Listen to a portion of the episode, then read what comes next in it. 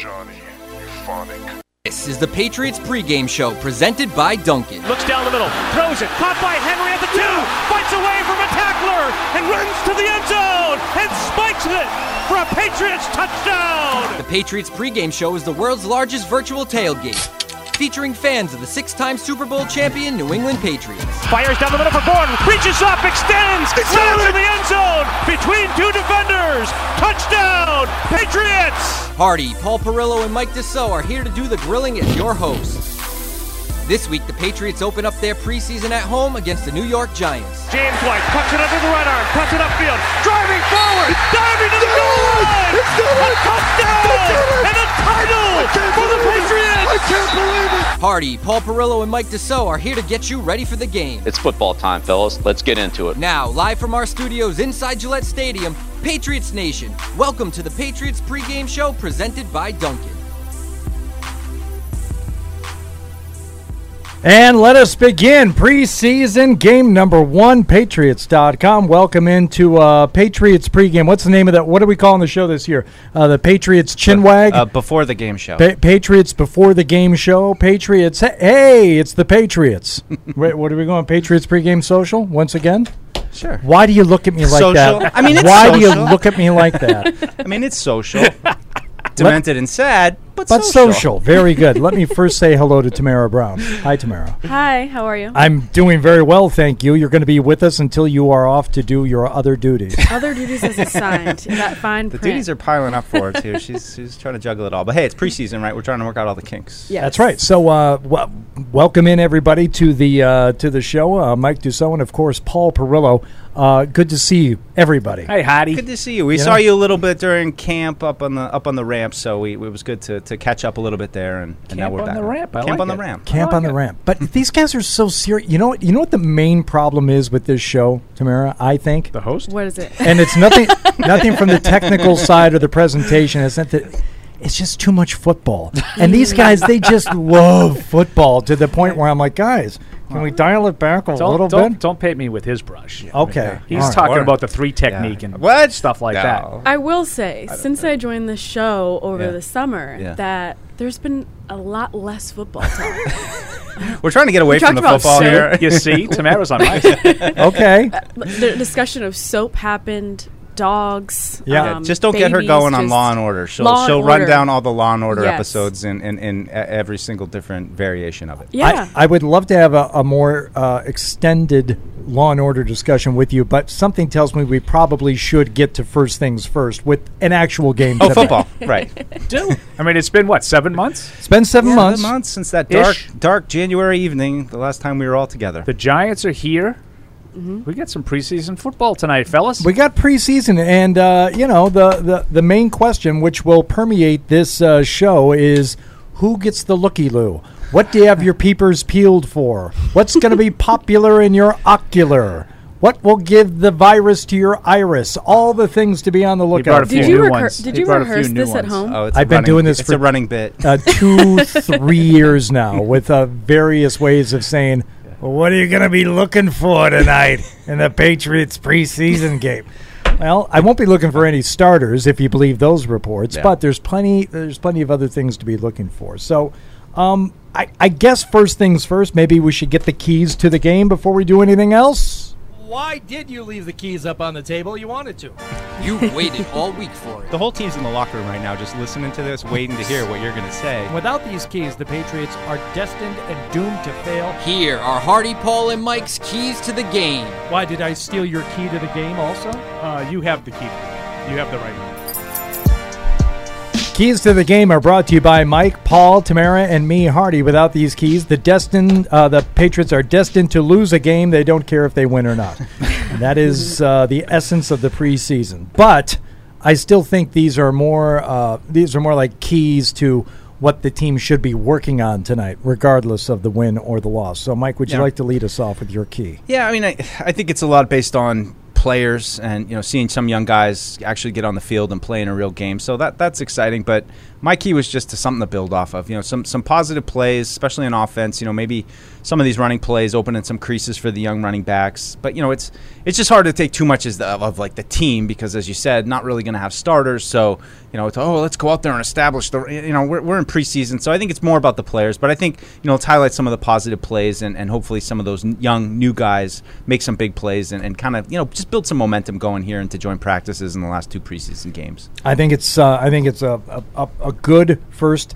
albeit a little basic, Yeah. a little rudimentary all key to the game. We're starting off with what baby do you- steps. you baby know, steps. Not your best. That's What what, do you expect? It, d- it, it's not it's not a crappy I, key. I wanted to work three technique in, but Paul threw me off. so- Right. Oh, I mean, what do you expect from And a Paul actually thing? stole my key, so I had to make a new key. oh well, Paul, why don't you go ahead and uh, t- do Yeah. the key? That, were you looking over Tamara's shoulder when she was writing her key to the I, game? I was, I, I was, and I can certainly understand why. Um, you know, because mine's pretty obvious, so I understand why everybody was probably thinking, and it kind of got blown up now anyway, because according to a lot of reports, uh, a lot of the guys that I wanted to see establish some offensive rhythm will not be playing in this game tonight to establish said offensive rhythm. So, uh, but e- even though it, it looks like we won't see Mac Jones tonight, I do think it's been a struggle for the offense during the summer. So I think even if it's Brian Hoyer or Bailey Zappe, I think it would do them well to have some success uh, tonight, even if um, you know it's the backups, especially if it's in the running game. You know, with some of the zone runs that we've been talking about, some of the wide, you know, the wide zones. If they if they can have some success get it on film and show you know the guys in the locker room, uh, you know the, the guys in the offensive meeting rooms. It let, just like Mac Jones said the other day, just trust it, trust the process, trust what the coaches are telling you, and this stuff can work. So get some rhythm going offensively tonight would be a, a good positive key. All right, uh, Tamara, since uh, Paul stole yours, what did you have to revert to?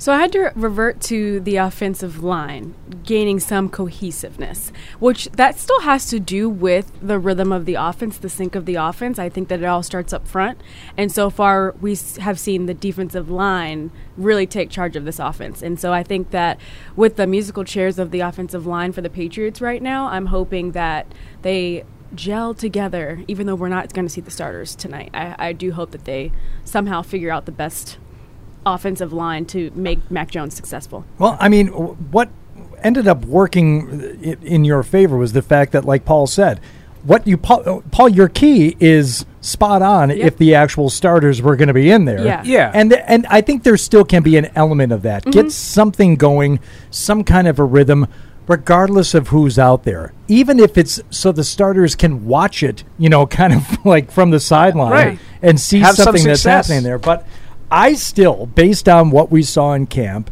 and, you know, what other analysts like you guys have said about it and, you know, what I've heard from other people, the offense is going to be a work in progress for a bit. So I say, and I, I believe my, my key, uh, somebody added in uh, a preposition here. I just wanted dial in the defense. Which I believe got switched to dial in on the defense, It which changes is the whole meaning of it's it. really. clunky and it's just. I mean, words are my business. That's a typo on my end. My bad. you know dial in the defense it's alliterative it's pithy and i think this is what this team is going to have to do for the first several weeks of the regular season i'm not saying they're an all-world defense i don't even believe that the defense has performed all that much better than the offense in practice because strength of schedule you know let's look at what the defense has had to play against That's a good line. I've used it a couple few Yeah, times good in the last couple of weeks. So, but still, if if one unit is better than the other right now, is anyone going to say offense? Or No, no. no, the defense is the better. defense, is defense better right now. So dial in the defense, get that working tonight and the next two preseason games, and let that hopefully build on something for the for the beginning of the regular season, so that you can tread water, make it through the first four games. You know, without without a, a losing record, or maybe even, heaven forbid, at three and one or something, because your defense is that good and they're keeping you in games. Yeah, and, and I mean, I think we should point out too that earlier in the week, Brian Daboll said that the starters are going to play. So, I think to your point, Hardy, this defense needs young, new playmakers to step up. So the fact that guys like Godchaux and Lawrence Guy might not be playing, that's that's fine.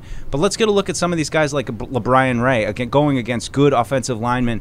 Let's see how they do. Uh, and also, I, I just want to say to Tamara's point, I think that there's some questions on the offensive line as to who fits this new scheme and how well these guys fit.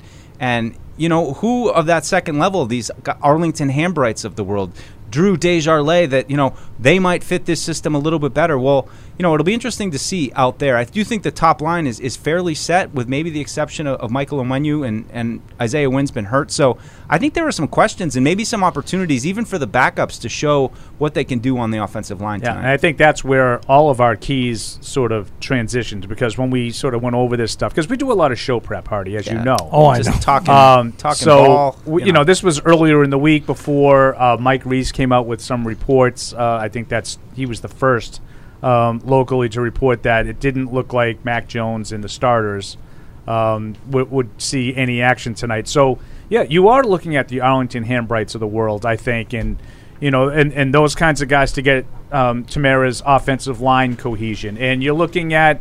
Um, I think the young linebackers, uh, you know, Cameron McGrone, Anfernee Jennings, maybe, um, you know, see what those guys can do. Um, you know, Josh Bledsoe, I think, will get an opportunity in the secondary. So there are some young guys, not necessarily rookies. I'm looking forward to seeing the rookies too, but there are some young guys that haven't really established themselves in the NFL yet uh, that are looking not only for uh, you know roster spots, but you know if if they can find a way to get even more than that, maybe a you know a niche in the in the offense or the defense. Yep. I think that um, speaking of the defense, Hardy, you mentioned that they've had a good camp so far. I'm wondering if they really are good, or are they just being in the spotlight right now because the offense is struggling. So I hope that tonight against the Giant starters, maybe we'll see like, okay, maybe they're that good, or maybe we'll just find out that they're they're working out some kinks too. Well, what do you make of what uh, Bill said?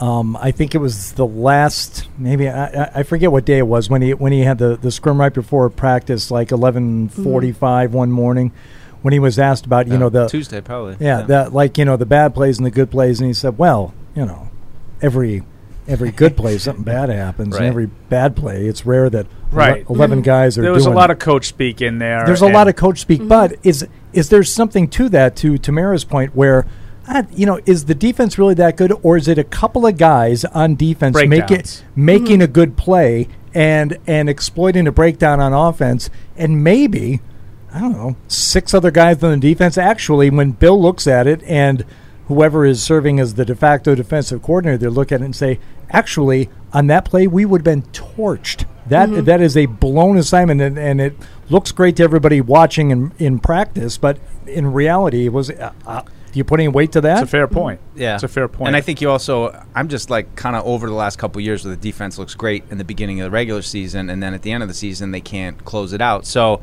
I think there's part of that going on too, where you feel like the last couple of years you've been lulled a little bit into a false sense of dominance. You know, a false sense of that this defense is you know better than they are at the end of the season. So, but I think it's a positive sign. Guys like Barmore you know, making plays and, and being disruptive up front. Judon, you know, hopefully he can kind of get back on track to how he started the season last year. So uh, I think it's all it's all valid, but you know, again, I don't think you're going to have your top line, so it's hard to really say.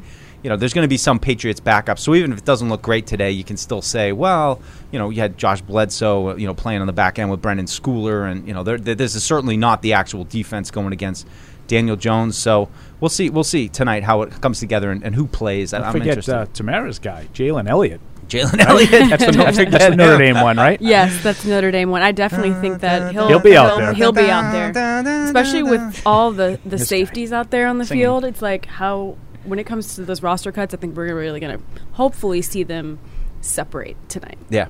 Um, before we get to uh, our behind the enemy lines guest, who will be joining us here in a couple of minutes, for all the uh, uh, of you who are joining us and wondering if we're going to be doing the same stuff on the show this year, yes, we'll have our, you know, our six pack and our our over unders.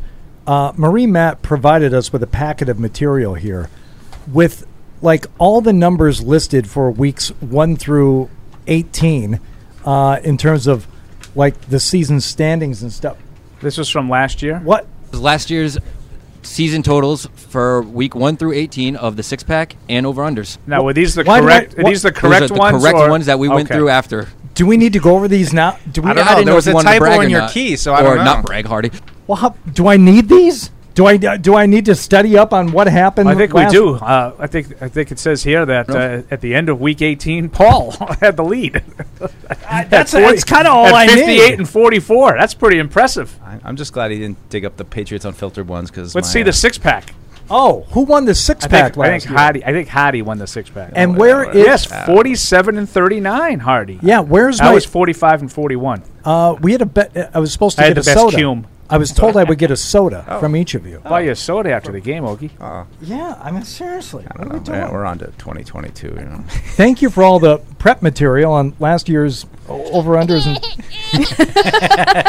if only, if only I had faith that it was correct.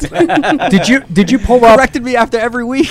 did you did you pull up confused crying work, sound check effect? your work. Because if you did, that's what I'm trying to that's what I'm trying to come across as. It's confused Confused crying. whining. confused whining. I love it. I don't know what I'm doing with it. All right. Uh, having fun. We just have fun. We have Nah, we hey, we're mixing it up in here, huh? Huh? It's all about a good So you know the the Brian Daboll thing that Deuce mentioned earlier. I, I'm sorry to bring it back to the game. football, ball, talk ball. I was trying to kill 90 seconds. I know that's the what I'm. That's, came up. that's what I'm doing real quick. Well, oh, you you know what? now, he's on the let's phone. let's we'll, we'll talk to Darryl and we'll. I'll, I'll, Did you think I didn't know what I was doing I'll over table here? that because I want to get his impression of what Brian Daboll said about everybody's going to play. Thank you. Let's go behind enemy lines. You know the view from New England, We go behind enemy lines. but what about the view from the other side? And that's why you're our favorite uh, pregame show uh, guest Yeah. every year. You guys know you tell everybody that. Oh, yeah. I was on with you guys in 2018 Thursday Night Football. Yep. And I was told I was the favorite guest of the show. Nope. No. Time now to go behind enemy lines. I got it. It's coming right for us. Oh, that's good. All right. Uh, joining us now from uh, New Jersey, Advanced Media, Darryl Slater. You can find him on Twitter at Darryl Slater. Darryl, you're on with uh, Hardy, Mike Dussault, Tamara Brown, and Paul Perillo. What's going on? Hey guys, thanks for having me. Uh, thank you uh, for for being here for what is uh, going to be a rock'em sock'em. Uh, you know, leave nothing in the locker room, all out on the field. Preseason game number one tonight. How, how much are you looking forward to this one? Oh, it's going to be a thriller, absolutely. You can Nail hear the biter. sarcasm. Yeah. So w- real quick, Darryl, I just you know before you came on, I was wondering. uh, We saw that um, that comment that Brian Daboll had made about everybody will play tonight, and I just was wondering your thoughts if he was being literal with that, or he just was um, trying to get everybody to understand that they should expect to suit up and play tonight. Do you think we'll see all of the frontline guys? Yeah, he'll play his starters. I mean, Okay. mentioned this uh, the other day after practice. I mean, it was um, I not a full half, but he's going to be playing his starters probably a max out of a quarter, um, perhaps a little less than that, uh, especially now that the Patriots you know, obviously are not going to be playing pretty much all of their starters. So, but he wants to get uh, a look at these guys and get these guys some live reps in what you know, obviously is a new offense and a new defense for for a lot of the returning players. So. Um, it's important in his eyes to, to get those reps. Darryl, what have just kind of been the headlines coming out of training camp, and you know, with Brian Daboll coming in and, and Joe Schoen, what, you know, what what have the changes kind of been, and, and any particular players that have been uh, popping there early in camp for you guys? Yeah, no, I mean it's been uh, obviously this is a rebuild for this team. This is a team that is fully embracing a rebuild after a spending spree in 2021 with Dave Gettleman. They have um, gone into full rebuild mode. James Bradberry is gone, salary cap related move, and really the only question left for this team going forward for Joe Schoen is, is what's Daniel Jones' future going to be? Are, are they going to, going to go forward with him after this year? He's in a contract year now. Obviously, they declined the option, so they need to get a full, final, and and hopefully fair look at this kid in his fourth season. So um, that's obviously a big storyline for for their offense. In terms of guys who have impressed, um, you know, it's interesting. Darnay Holmes is their slot cornerback, a guy who started nine games over his first two years. Never has really caught on, but has has looked pretty good in camp. Their secondary has been kind of a, a question mark with Bradberry gone, their number one corner. They're going to have to play a lot of man coverage in Wink Martindale's defense, but Holmes has been a pretty nice surprise. You know, offensively, you know, there are just so many question marks, whether it's the offensive line or Daniel Jones or Kadarius Toney. Um, but they've gotten some encouraging performances from some down the roster guys. A guy, Colin Johnson, who people aren't really necessarily familiar with as a receiver who you'll see a lot of tonight. He played well in camp, um, and he, he's done some good things. You know, he's got a chance to make the roster, but um, they need they need obviously people other than Colin Johnson to impress. Starts with Daniel Jones, Kenny Golladay, his offensive line, and Kadarius Toney, and, and Saquon Barkley. So you mentioned people down the roster. Of course, I have to ask this question because he's a Hokie. Um, but Tyrod Taylor, how has he, you know, looked with this team? You know, is there a chance that he could start over Daniel Jones if if he beats him out? Yeah, it's funny you mentioned being a Hokie. I, I covered Tyrod Taylor in college when he when he when he oddly enough replaced uh, Sean Glennon, who was the older brother of Mike Glennon, uh, as the starting quarterback of Virginia Tech, and now he's taking over for Mike Glennon as the Giants' backup quarterback, which is kind of odd. But uh, it's not going it's not an open quarterback competition this summer. Um, you know, they, they it's Daniel Jones's job. Uh, the bottom line is Tyrod Taylor was brought in here with the Giants on a two-year contract that, that is a true two-year contract for a couple reasons. He's he's a good safety net if Daniel Jones gets hurt, and he's had some injury issues. Jones has. Uh, if they decide, like late in the season, to just give up on Jones, you know, Tyrod Taylor gives them a competent quarterback, which was not the case with Mike Glennon. So those are a couple immediate things. As they look toward next year, if they do draft a quarterback, he's a good mentor for whoever they draft. Uh, if they are not in position to draft a quarterback in 2023, he could be Tyrod Taylor, a bridge starter. Um, and so he serves a lot of purposes for this team he's a guy who in camp so far. I mean, he, it's clear he's a great athlete. I mean, you know that. Uh, can move great in the pocket. He, he throws a surprisingly excellent deep ball to people who haven't seen him a lot. Uh, and this guy's a tremendous athlete, and yeah, he, he's been in the league for quite a while. He's not he's not a spring chicken anymore, but he, he he's still a great athlete and is certainly uh, I would say one of the more competent backup quarterbacks in the NFL. Darryl, what can you tell us about uh, Kayvon Thibodeaux and and uh, how he's uh, you know handled the the first round pick, how he's handled his first camp? He's looked really good. I mean, the, the caveat here, of course, is that they haven't had a lot of practices in pads, and you can't have the quarterback in camp. Uh, but he has looked really good in in an aggressive blitzing defense.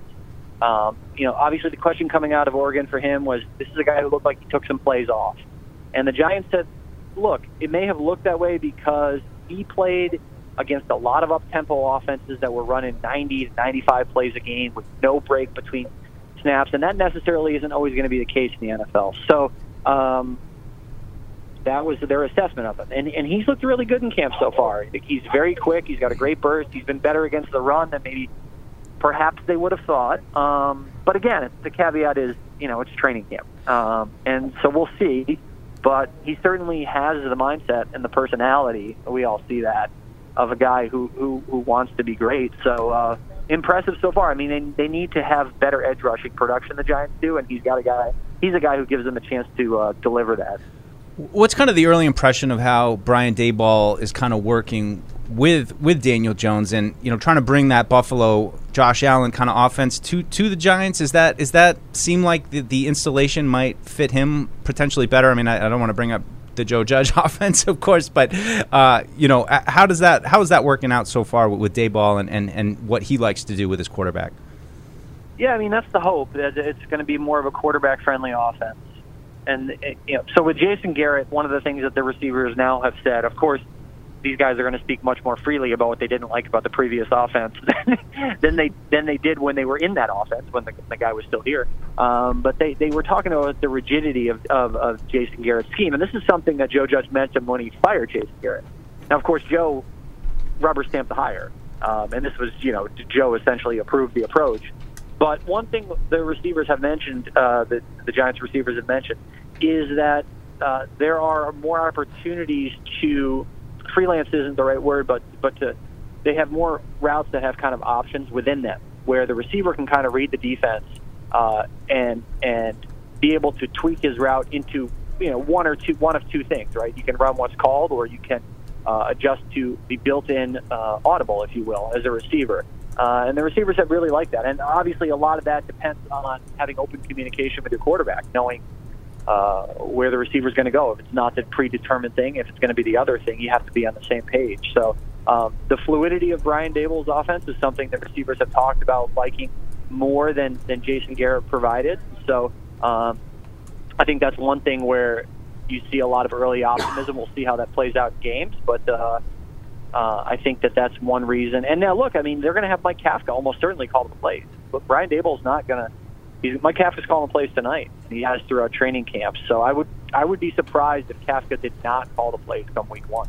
Well, I don't know what it's like to have uh, any issue with the play Imagine caller. that. Yeah, I mean, uh, Imagine that. You know who's calling the plays. no, it's no. Are you What kidding? a novel It's- concept. No, yeah, we d- w- don't you worry about what's happening here with the Patriots, Darryl. We got that all figured Okay. out. Well, they're just not telling us. uh, hey, Darryl, thanks so much for the time. We appreciate it. Thanks so much, guys. Appreciate it. There he goes, Darryl Slater. Thank there. you, Darryl. Uh, from uh, New Jersey Advanced Media at Darryl Slater on Twitter. So for, I'm, I'm glad you asked the uh, you know the kind of overarching question there. What you know, big stories coming out of Giants camp, because you get so focused in on what you're doing, and it's not until the regular season starts where you really. I feel like you have to pay attention. There's only so many things you have room for in Right. your Yeah. brain. And there's a lot of stories coming out of camp. There's a lot to follow here, and there's like, am I really expected to follow what's Uh, so going this on? Is, in this the- is funny that you said this because NFC camps and everything else. I It's just like, had I don't a, know. a- like a wicked adrenaline rush as I was asking my question Oh. about Kayvon Thibodeaux because all I was thinking was, I haven't read, looked, seen. Yeah. Is he Not still Oh, there? he blew his knee out for day all, one, Paul. For all I know, he's been on PUP Right. and hasn't practiced yet. Yeah. Like I, I'm dead serious. And right as I was saying the name Kayvon Thibodeaux, I was like, oh God, please let me, please, please, please let him be. I've been been practicing. you nailed it. You nailed it. I and then he was like, oh, he's been really impressed. Oh, thank God. I was gonna say for Tamara and me, you know, we go out before practice to talk to the crowd a little bit, you know, mm-hmm. get them get They're 'em the hype loosened man. up a little This bit. We is- hype this is them the up. hype crowd right talk here. to the crowd before training camp practice. Excuse me. Hold on one second. He's going to say, right? I, I, can I just tell you what he's going? Go ahead, just go ahead. Get your stupid shot in. Go ahead. I I'm won't not. ruin It's it. a, not a. Sh- Are you serious? Yeah. Oh yeah, no, it's I, I, maybe I'm exaggerating. In terms Sarge- of the, the, Sarge the is the hype, host. but We are the Sarge hype is the squad. host, and, and Sarge threw the curveball. He's like, so. What have you guys been seeing going on at the other camps? And I think me and Tamara both were like, ah. I watched the Patriots. Yeah, I know. Like, Yeah. I, I think someone from the Broncos got hurt. Like that was that was the best I could come up with. But So you guys stand in front of the bleachers and do a Do little, back Q&A. and forth with Little- on no, the on the look for. wireless. like Yeah. this. It's like the pregame. It's like the pre-practice show. it's only a pre-practice live. chin wag. Yeah, That yeah. is uh, in front of everybody at the bleachers. Yeah. Oh, and yeah. Mike gritted out on, onto the field and everything. I did my gritty. Everything. Yeah. Let me tell you something. That's kind of terrifying. In front, there's a couple thousand people out there. Well, You've seen some us- days more than others. Mike and I do that up in the club. Yeah. yeah, but that's for a bunch of people who are half in the bag and they're not even really listening.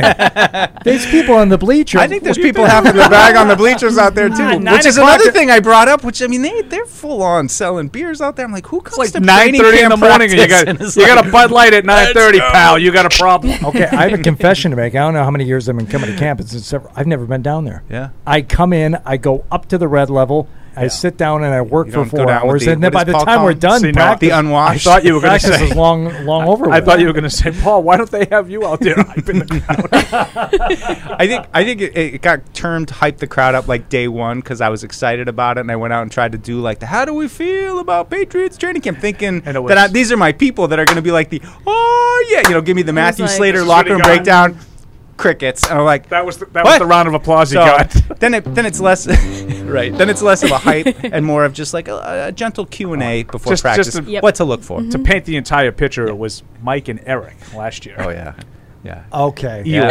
Eeyore. Okay. I'm just. I don't know I, Um, I do envision a I don't I- I conversation. guess- Why I are guess you we'll here? watch camp. I have no formal artistic training. Yeah, I do have a like this picture in my mind now of you know around a conference table. All right, we need two people from Patriots.com, the most energetic, charismatic, but good-looking, wouldn't wouldn't hurt. Who do we put out there? Perilla? Ser- we're being serious. now. oh that's that's that, that was See, now you took it to a was different shot. place. now Paul's hurt I will very very uh, hurt. listen to me. I will. I will make you feel so much better. And another time, Oh. You took I- tomorrow I- when I'm bailing you out. No, I, t- I will tell you a story during a commercial break tomorrow about the worst experience I had in front of a crowd introducing. It was a band, and it was, I mean, next level horrific. Ladies and gentlemen, the weekend. yeah, yeah. Oh God, no, no, it was real, real bad. All right, um, I guess we can start taking calls, right? Yeah. Yeah, it's our show. Let's Okay. do it. I mean, God Same knows that we number? can't take a break because we don't do that on this show. No. What's phone number? Uh, it's um, I forget. Eight five five Pat's five. I don't know. I'd also, I'm also, cu- I, I'm intrigued here by Felger. Looks very, very worked up that Mac Jones isn't playing tonight, and I'm, I'm curious why, why he's so worked up about that. I i- if I were to get worked up Mhm. in general about things Mhm. that I don't really feel that strongly about, I, this would bug me. Yeah. Like if I was like Joe fan, I'd be sort of annoyed that he's not playing. Oh, Just like tonight. not getting to see him play as a, no as a person. No, he needs to play. What- He's what- he's entering his second year. He needs play. He needs reps. So we're gonna we're gonna do all this. Wait, but please, we got a lot of time to fill. here. Correct. We have another hour and a half. yeah, uh, with minimal breaks, and when I say minimal, I mean I mean none. by zero. But Might have time to go potty. it is the story of today's game. Mm-hmm. Uh, the reports are earlier in the week, and who knows? You know, we may see Mac trot out there and play a series or two. You never, you never really know until you know. Okay. Yeah. Oh, but, you know, with, uh, unless it's an injury or something that's been told to us, but until the team says so, do we know for sure? That's number one. Do we know for sure Mac is not playing No. tonight? No. Okay, that's Well, number one. multiple Number two, if he doesn't play, it is a huge story. And there are multiple reasons not to get angry and I don't think that's right. No, just from a football perspective and as somebody who follows the team and thinks, you know, what would be best for the team, I think there's a lot to talk about there, which we will. Uh, but let's let's grab a couple of calls here. Uh, Eight five five Pats five hundred. We begin with Steve in New York. Please let's start the season off right. Yes, he's the, no. I'm here. I knew it. I knew Marie Matt was messing with me. I could tell. I saw you reaching Oh, over and pressing almost a button. Marie Nope. Matt just got me. Oh, I- that he- was he perfect. got me. Marie Matt, touche. Steve, you are there. What do you have for us? Yeah, I, guys, I'm depressed, man. I'm I'm freaking out that we're going to be an 0 and 15 team this year. Um, We're going to be really so bad we're only going to play that. 15 out of the 17 games. We're not- we're I love it, Steve. Cancel. I love it, Steve. Um, you know, I, I you know you see these reports, you know, that they're changing the offense, which I don't. I mean, I have no opinion on. I don't know the you know X's and O's. That's up to coach and, and Right. stuff. But what I do know, what the a good idea and a bad idea, which is if you're going to change the system, which is fine, wouldn't you bring coaches in that know that system and can teach that system? It's a fair point. Like, is, am I crazy? No. No. I mean, you're crazy for thinking they're going to go 0 and 15, but you're not crazy for wondering why, if you want to change an offensive system, you don't get someone who knows that offensive system. I, I, I think that's and a that's a first guess. That's not a second guess. it, it, it- like it, like people are thinking like Bill's is genius, but it feels like a really stupid move. And then to not, I mean, I hope Matt goes out there at least plays one to two series. Um, not not like they don't have to show the new stuff, but just to get the rhythm with the with his receivers and just get back into that game mentality. Yeah, and I that's that's part of why I'm a little Don't forget to disappointed, Steve. Sorry about that. Um, that's why I'm a little disappointed that he's not playing. Oh well, if you know, if Mike Reiss is correct, if the report is correct, because I don't really think the system has as much to do with the passing game as the running game. I think Yeah. that the system is more offensive line and, and running oriented to me. With that, you know, the like to me the passing game, like you have your receivers throw it and catch it, and they haven't been able to do that consistently. Right. And it's not just because of a lack of time to throw. Yeah. That's been an issue. There's no question. The defensive line, Tamara, I think you said that like in your, during your key about the mm-hmm. offensive line. The defensive line has beaten the offensive line consistently in camp. So that has been a problem. Mac hasn't had enough time to throw, but there have been other times where the connections just aren't there. They're not mm-hmm. on the same page. He's not seeing guys open. Guys aren't getting open, and he doesn't have time. Like it's run the gamut of problems in the passing game, and that's why I think even if he played them for a series tonight, maybe played 8, 10, 12 plays, I- could that hurt? Yeah, I mean, I well, agree. could he get hurt though? I mean, could you? I mean, he's No, been. Is but that something that he's you're not not playing because they're afraid he's getting hurt? Bill doesn't operate that way. Yeah. I agree. I, I kind of I f- kind of hope that he does go out there and play like one or two series. Like he doesn't have to play a whole half, but it would be nice to see if the offense does work. But I'm interested though if it works with Zappe slash Hoyer or whoever plays. Would that help everyone have kind of have hope that okay this this scheme new scheme does work? Yeah. I mean, would you play him the whole game? Would you play him a whole preseason? Who, Mac? Yeah. the would- whole game? No, I wouldn't play him the whole Yeah. game. I would want to get him out there. To uh, I, I just think he's in his second year. He's not mm-hmm. like a, a nine year veteran who doesn't need time. Yeah. Plus, he's in a new system. Mm-hmm. No, I would play him too, and I would put Zappe in because Zappe's. I I think he's good. Zappe. what? Happy? No, I think Zappe's going to be your backy. I, I Hacky Yippy? Baby If got sappy. if you actually need a backup quarterback, and you, you know, again, there's nothing against Brian Hoyer. Mm-hmm. Spartan. Um, yeah, Oh, hey, if you can yeah. shout out your guys, I can shout out my guys, right? go. Spotty. Great, more college football. But is there Terrier? Crusader? Yeah. At least you still have a team. Not a mascot though. No, oh, that's right. But that the, the notion that you're going to go in with you know Brian Hoyer as the backup again, it's like okay, we've seen enough times in the NFL over the last couple of years. You need a suitable backup, especially if you have a team who has any kind of chance of it. There's.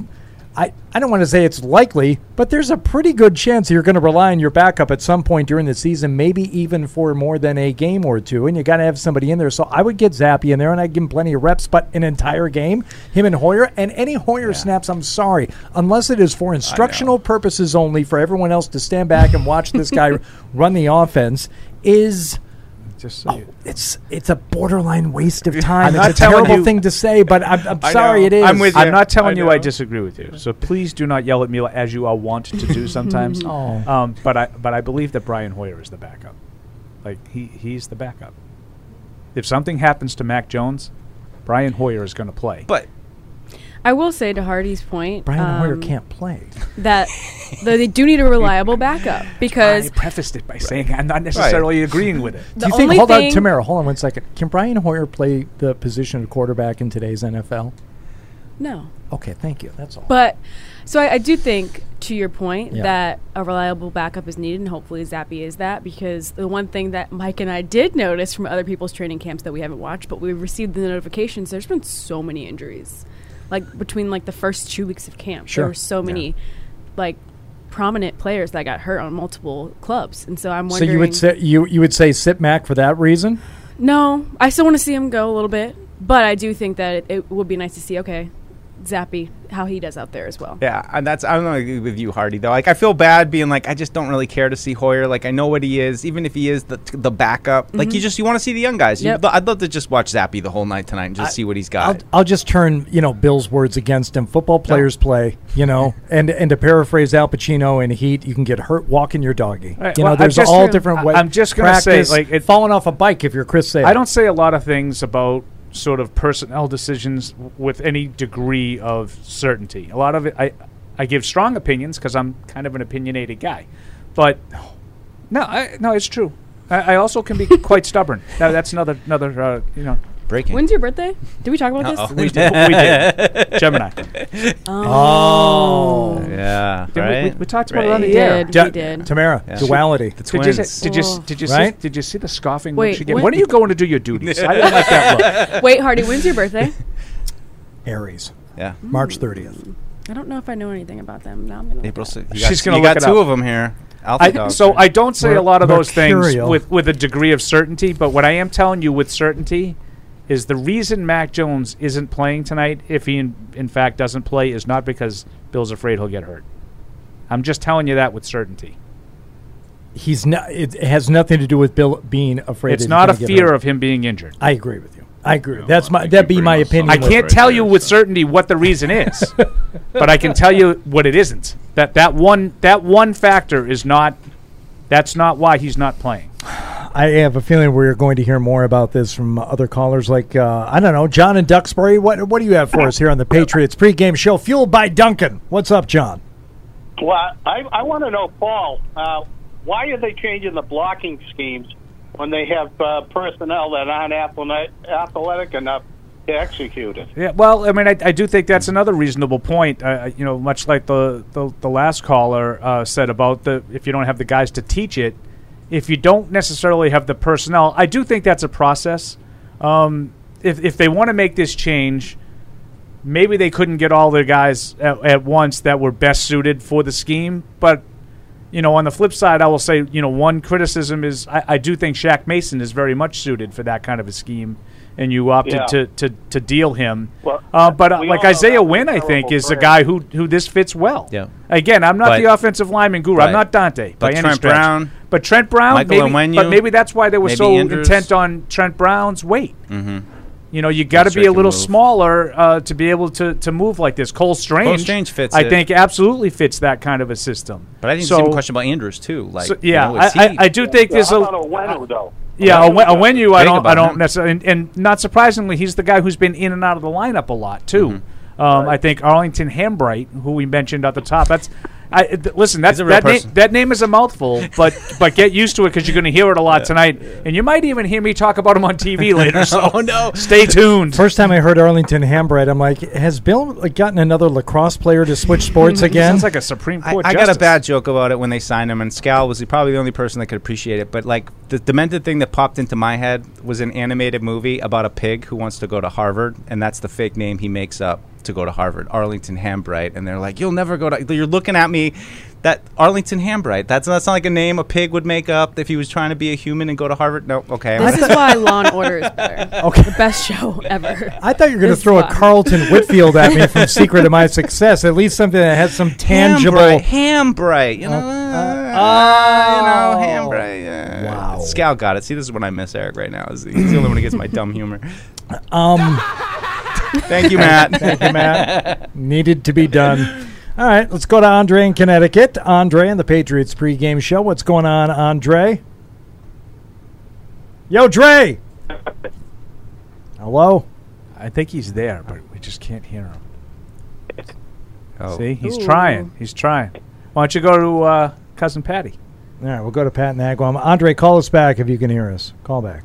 We'll try that. All right. Yes, cousin Patty for the first time this season or preseason. Uh, what's going on, dude? Not too much. Just driving home, hoping I get home in time for the uh, for kickoff. But uh, great to be back. Fingers great crossed. to have you back, Hardy. Two Great hours. to, Where are you? great to be on the pregame social. Uh, first things first. I just got to say regarding James White, uh, much love and respect to him. The guy's been through a lot the last two years, and if I said this in a group text with like Kat and Christian and Melvin, but if there's one guy that he can walk into any bar and have his bar, have his cat picked up, it's him. Just on Super Bowl 51 alone. Come on. I, I agree with you, except for one thing. J- I think of James White in uniform as a Patriot, and if you take uh, a group of, I don't know, 10 players from that era and ask them to be identified out of uniform on the street, I think you're going to have more problems with James White than other players. You know, he just, it's part of his whole, I, I think, career as like unassuming. You know, he he was he was here to play football. I didn't see him out and about a whole lot beyond football. He wasn't out promoting different brands and doing commercials and stuff. So I agree with you, Pat, in in theory, but in actual practice, I bet James White is the type of guy who can kind of go about his business without being bothered all the time by fans because it's like, wait a second, that- was that James White? Yeah. You might not even know. Yeah. Is that is that fair? I think that's kind of accurate for a lot. Of, I mean, a lot of football players in general. I think Yeah. they're kind of anonymous because of the helmet and mask, but. Um, I think it's absolutely fair for James White. I, I just think he was a quiet guy who went about his business, so um, incredibly respected in the locker room, though too. You Yeah. know, like I, you never, you never heard anybody say anything bad. I, I'll tell you, one guy that I thought of was Rhamondre Stevenson. Uh, Rhamondre Stevenson talked about James White a lot last year and how much he helped him. It, it- that's just that. That's the kind of you know what. When, when when guys like me, snar- you know the sn- the snark attacks like me, and like, oh, Yeah. we got to have Devin McCourty back and Matthew Slater, we got to bring them all back. this is why Bill likes those guys. Yeah, yeah. Like the James Whites helped the Rhamondre Stevensons, the Devin McCourties helped the Kyle Duggers. That's what that's the way it works. And you know, so I, I do recognize the snark of when I say like, oh, we, can we just move on and go to? You can't have all young guys. But I would know Matthew Slater anywhere. I would know Devin McCourty anywhere. It's just something about the first. Yeah, it's, like, you're it's right. like David You're right. Andrews. Those the first two time- guys- The first time I saw David Andrews was when we were doing an event over at Six String. I didn't even know it was him. He just looked like a bunch of other dudes who were hanging around Six String that night. Well, true. He- he, could have been the act that night. Speaking of which, could we have were, been we were up on the stage. He the doesn't other present day. himself as, a, as an grilling NFL offensive lineman. It's not like this mountain of a man walking. It's like there's Well, another ye- guy. Yesterday, this trio right here was uh, ripping it up on Yeah. six string stage. We were right on the stage, grill, shooting our show. stage, Grill and stage. grill and stage. TV stars too. You guys are bona fide personalities. Bona fide. Each We and every one of Yeah. them. Yeah. TV and I take back what I said, Paul, especially since I did notice you're growing your hair out a little bit this season, No, I just and I need a like it. haircut. well, I wouldn't get it cut. I didn't get a TV cut. I should have. Oh, Pat, you're still My guy's going to yell at me tomorrow. I'm still here. Yeah, was there anything else? I'm Clean it. sorry.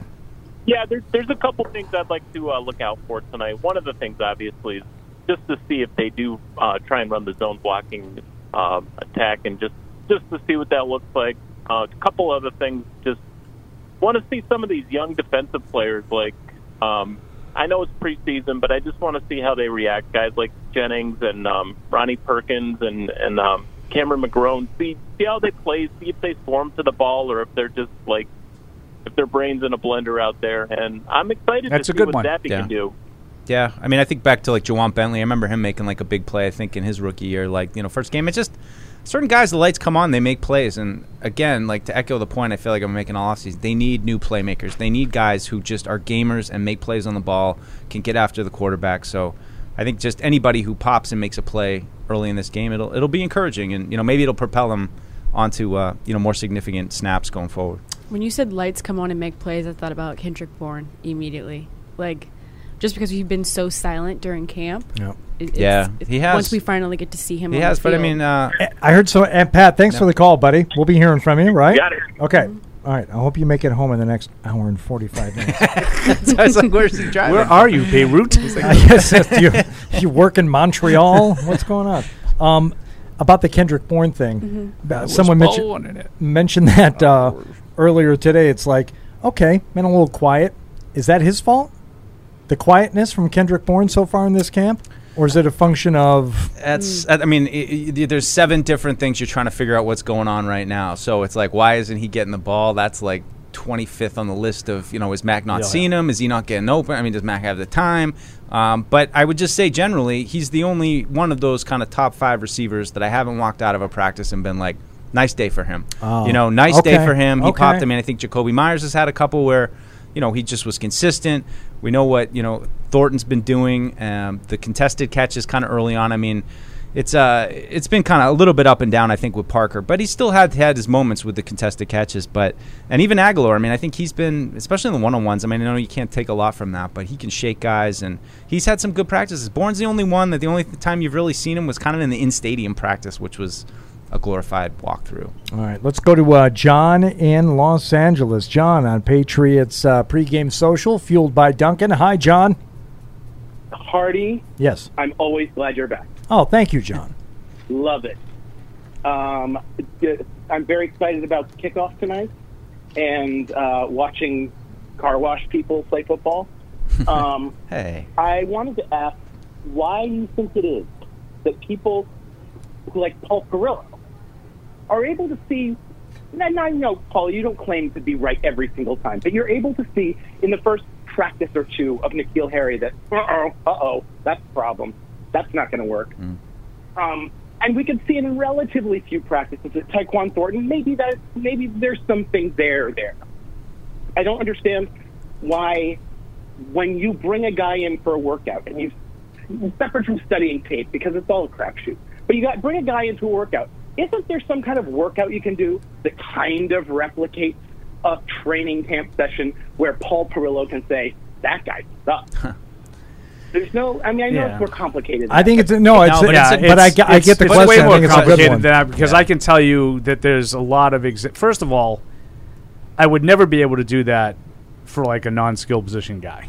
Mm-hmm. Like you can watch a wide receiver and say, "Oh, he, he moves really well," which I, I you know you, you could see with with I, I thought Parker was moving pretty well in the spring, and and you know as a guy who's not necessarily known as a burner, he's more a you know a possession you know body you know high point catch radius kind of a receiver, but you know, am, am I going to be able to tell you, oh, that offensive lineman, oh, he, you know, he can't do it? No, I wouldn't be able to tell. I mean, these, these guys are trained football Mhm. coaches and, and, and scouts, Okay, and they, they understand. I wouldn't be able to do that that. for very many guys. No, but I, John, like I just think N'Keal Harry could not get open, and it was apparent the day he walked on the Oh, field. But, but I, I, I like the question, John, because I think like when he walks onto the field, you look at him and he, N'Keal Harry, looks like a first round pick. I mean, he is just an absolute Adonis in terms of his build. Um, but I think like the, it was the little things that you immediately start to notice. It was, you know. Going up in a drill, coming down hard, and oh, flexing his elbow. He's got to run over to the trainer. Oh, he left practice early. Uh, you know, he's limited the next day. Like it's it was those kind of things I think out of the gate that you started to like ping your radar. And a guy like Thornton, he's just been consistent. He goes out there, he catches the ball when it's thrown to him. There's no real histrionics. He's just you know, and, and Yeah. that is I know, and it's hard to avoid injuries and that kind of thing. But it's just day and I'm going to be fair about it. him too. So I was, I, I did that about Harry, and you're telling me that I was right about Harry. My first impression of Thornton in the spring was not a good one. He looked kind of lost.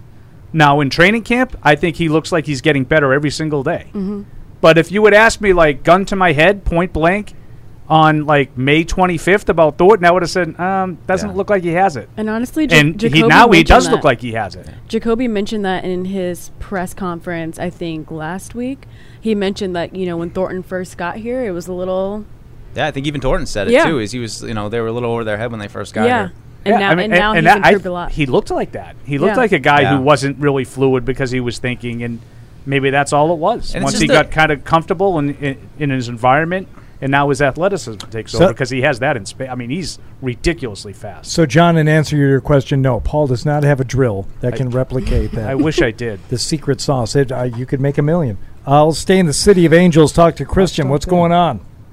Hey, you guys, it's football time, so I have a smile on my face from ear to ear, and here we go. Uh, so, with uh, one, I want to honor James White and just say, yeah, over the years, he's given us some of the most incredibly just dynamic Patriot plays that have left us all in awe and at the same time been unassuming, sort of like a Barry Sanders type of presence with his, his grace.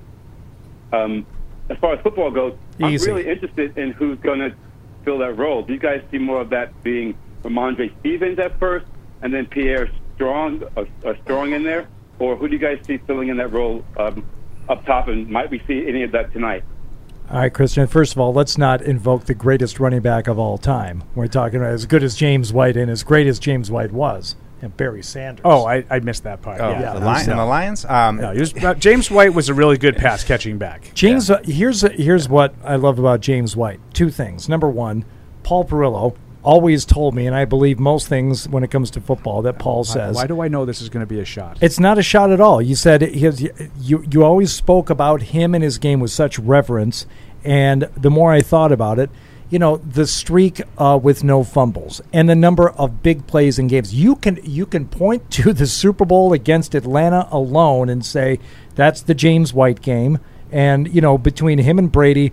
That's what is responsible for the greatest comeback, and you know, in my in my opinion, the greatest Super Bowl game of all time, and that's James White. There's plenty of those moments. Yeah, he's just he's one of those Patriots that you know maybe it wasn't an overarching all these stats, all this kind of thing, but he's just a quiet guy who did his job, and when it came down to some of the big moments, he was there to make you know those big plays. And it was just you know And he's a niche guy. It's it's a, it's a specific thing he did, but it was important and he did it well. And by the way, the quiet thing, I don't necessarily chalk up as an attribute or anything. I think it just, I think it speaks to to who he was and the Yeah. guy who let his play speak for itself. And other guys do both, and that's fine. You know, I, I, I really don't I, I don't have an issue either way. But when you're describing him and and you know what what he meant to the team and the time that he was here, but the thing that I love going back to is Brady's last year when I you know bothered you two endlessly correctly about the fact that hey, if you want to win a game, uh, it's a combination. ratio. It's a combination of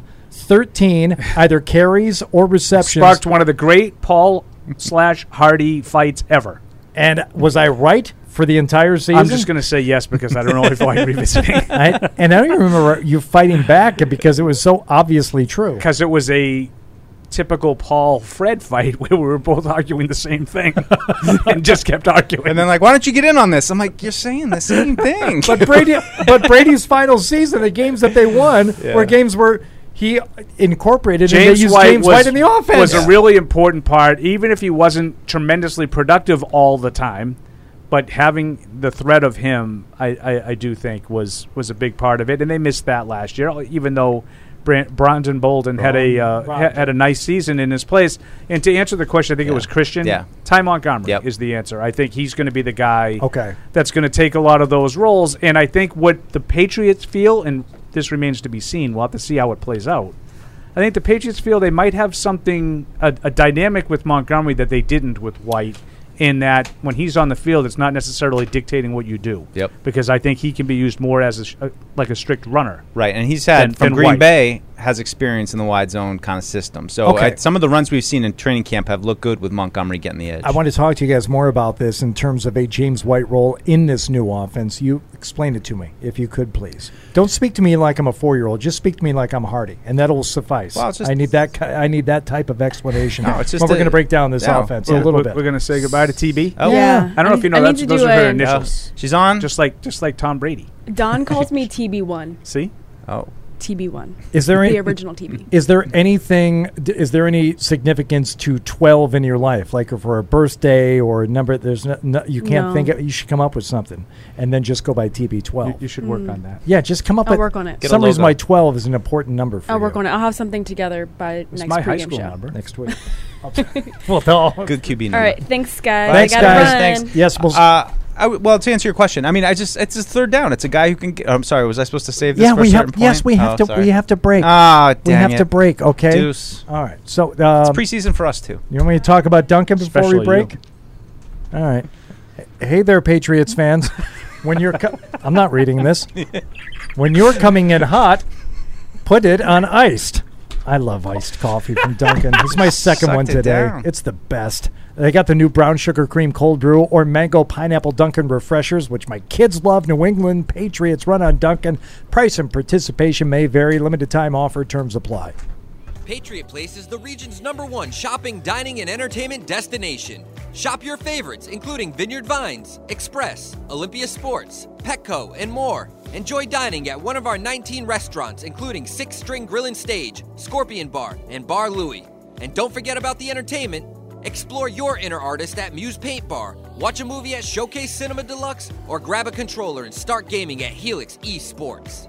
For a complete directory listing, please visit patriot-place.com. In sports, if you think joy only happens after you win, think again.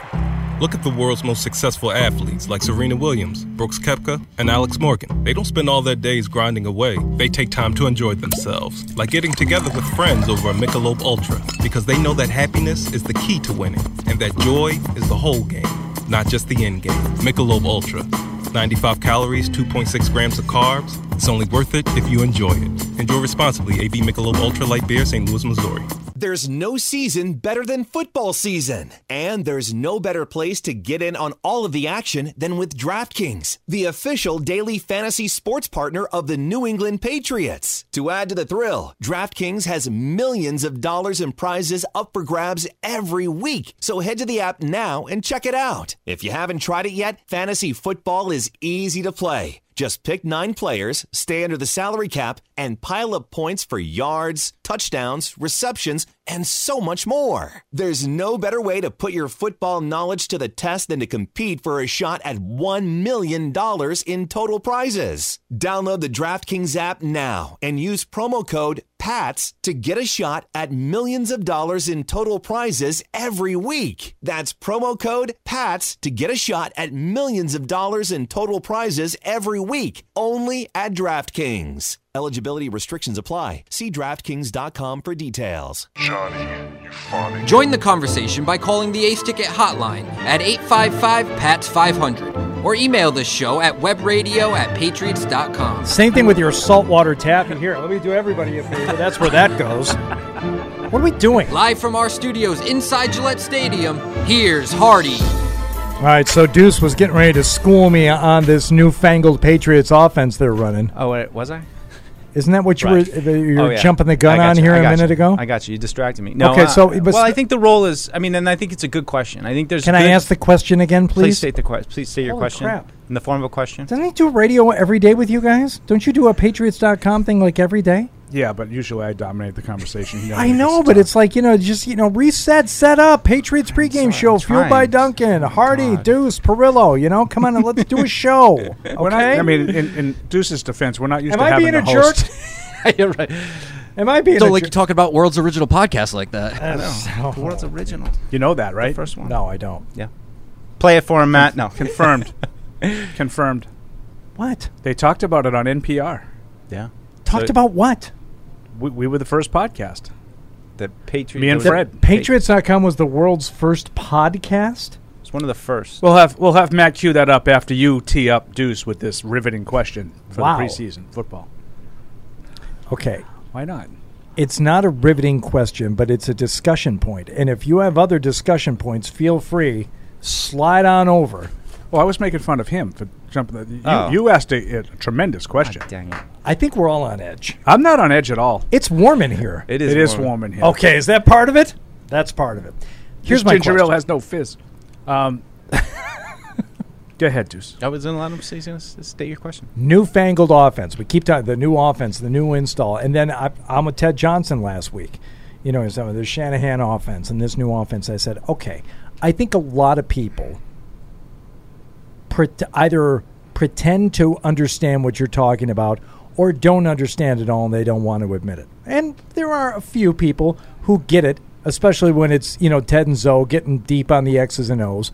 But seriously, I know a little, but like most things in life, just enough to be dangerous, mm-hmm. right? So I really want to know when it comes to specifics, say with a pass catching running back, how does that gel with this new offense that they're working on and installing this training camp season for the Patriots? Well, I think it's a good question because this is, you know, good question. The, the base of the Shanahan offense is really just, you know, kind of making the defense move to the side to side and getting offensive linemen moving to the side. So it, that part of it doesn't really play into having a receiving back. So the Patriots have been so specialized, and I would say if there was one kind of knock to the James White version of the offense was that it wasn't as threatening against the run as it was when he came in. You kind of knew probably going to be a pass or a screen, you know, of some sort. They're going to throw the ball. So I think it's a good question. As you know, are they going to stay that way and use Montgomery? Because I think Paul made a good point that Montgomery can run a little bit in this system, and he knows it, and we've seen him doing that. I don't think White would be as much of a threat to kind of you know get the edge and really have to you know stretch those runs to the side. So it's a good question. I don't know if they're going to stay as specialized. I don't think they're going to. I think it's going to be much more balanced. But you know, it depends on what version of this kind of offense you're talking. The base is just this run, this simple run, trying to get your offensive move, get the defense moving side to side, open creases, and gash them. That's the basis of it, and everybody Okay. else just builds off of that. And there are there are other tenets to this offense. What you know, to my understanding, one of them are mirrored run and pass plays where you don't know. Sure. And again, But to to your point, it's like if James White's coming in the game, you pretty much you know what's going to happen. You're based on personnel. You used to be able to tell what was coming, and you just relied on the execution and Tom Brady and Julian Edelman to execute it, even if the defense knew what was coming. So that, but this is a way to keep them guessing longer. Yeah, I mean it's. I mean it's. I think That's it's like any offense Yep. though, where Okay. you have your base kind of runs, and then you start to run those, and then you build off of it. You you know then as the Patriots have always done, give similar looks, maybe with different personnel in different places, and then you start the trickeration. So I think like a lot of this, and I, I think Paul kind of hit on it a little bit. Is like. It's it's not that crazy what we're seeing out there. Have they done a bunch of wide zone runs? Sure, but other than that, the passing game is you know it's not like any of us can sit up here and tell Throw you what ball the difference pa- are in the passing see game. the- the yeah, and receiver you watch the the, wide zones, and that's what they are. And they didn't really do those in that capacity, you know, with no fullback and all that kind of stuff. It, I it think is what they different, but want to do, like, and I, and I always preface this: I, I don't pretend to be an offensive guru. I, I leave that to guys that are much smarter than me. You know, trying to break down the X's and O's of what they're doing. Okay, I'm just telling you what I'm seeing, and what I feel like is happening is they're changing the way they want to run the ball, the way Mike just described, and it, if they can do that effectively, off of that, I think, and we've seen, I, you know who not a great quarterback, but a guy who was great off of this particular play was Jake Plummer when he was on Denver with Mike Shanahan, which started Yep. all of this. Yep. Just that sort of wide gap. I'm gonna I'm gonna run out here and fake the handoff. Everybody's oh it's it's a stretch play, and he's gonna hand it to Clinton Portis or some you know Terrell whoever whatever the the back was at the time. I'm gonna pull it out. It's going to be a half boot the other way, and I'm looking to make a play, a chunk play. And I think the biggest thing missing from the Patriots offense last year was the lack of chunk plays. They couldn't get the ball down the field. I agree. Yep. And I think this is a way they feel they can dial it up. Because I don't know if they think they have the personnel to just sit there and say, we're going to start getting downfield. We're going to go Ja'Marr Chase. And we're going to get the ball. Ooh, excuse me. Wow. I never do that. And I drink a lot of Pepsi, and I never do that.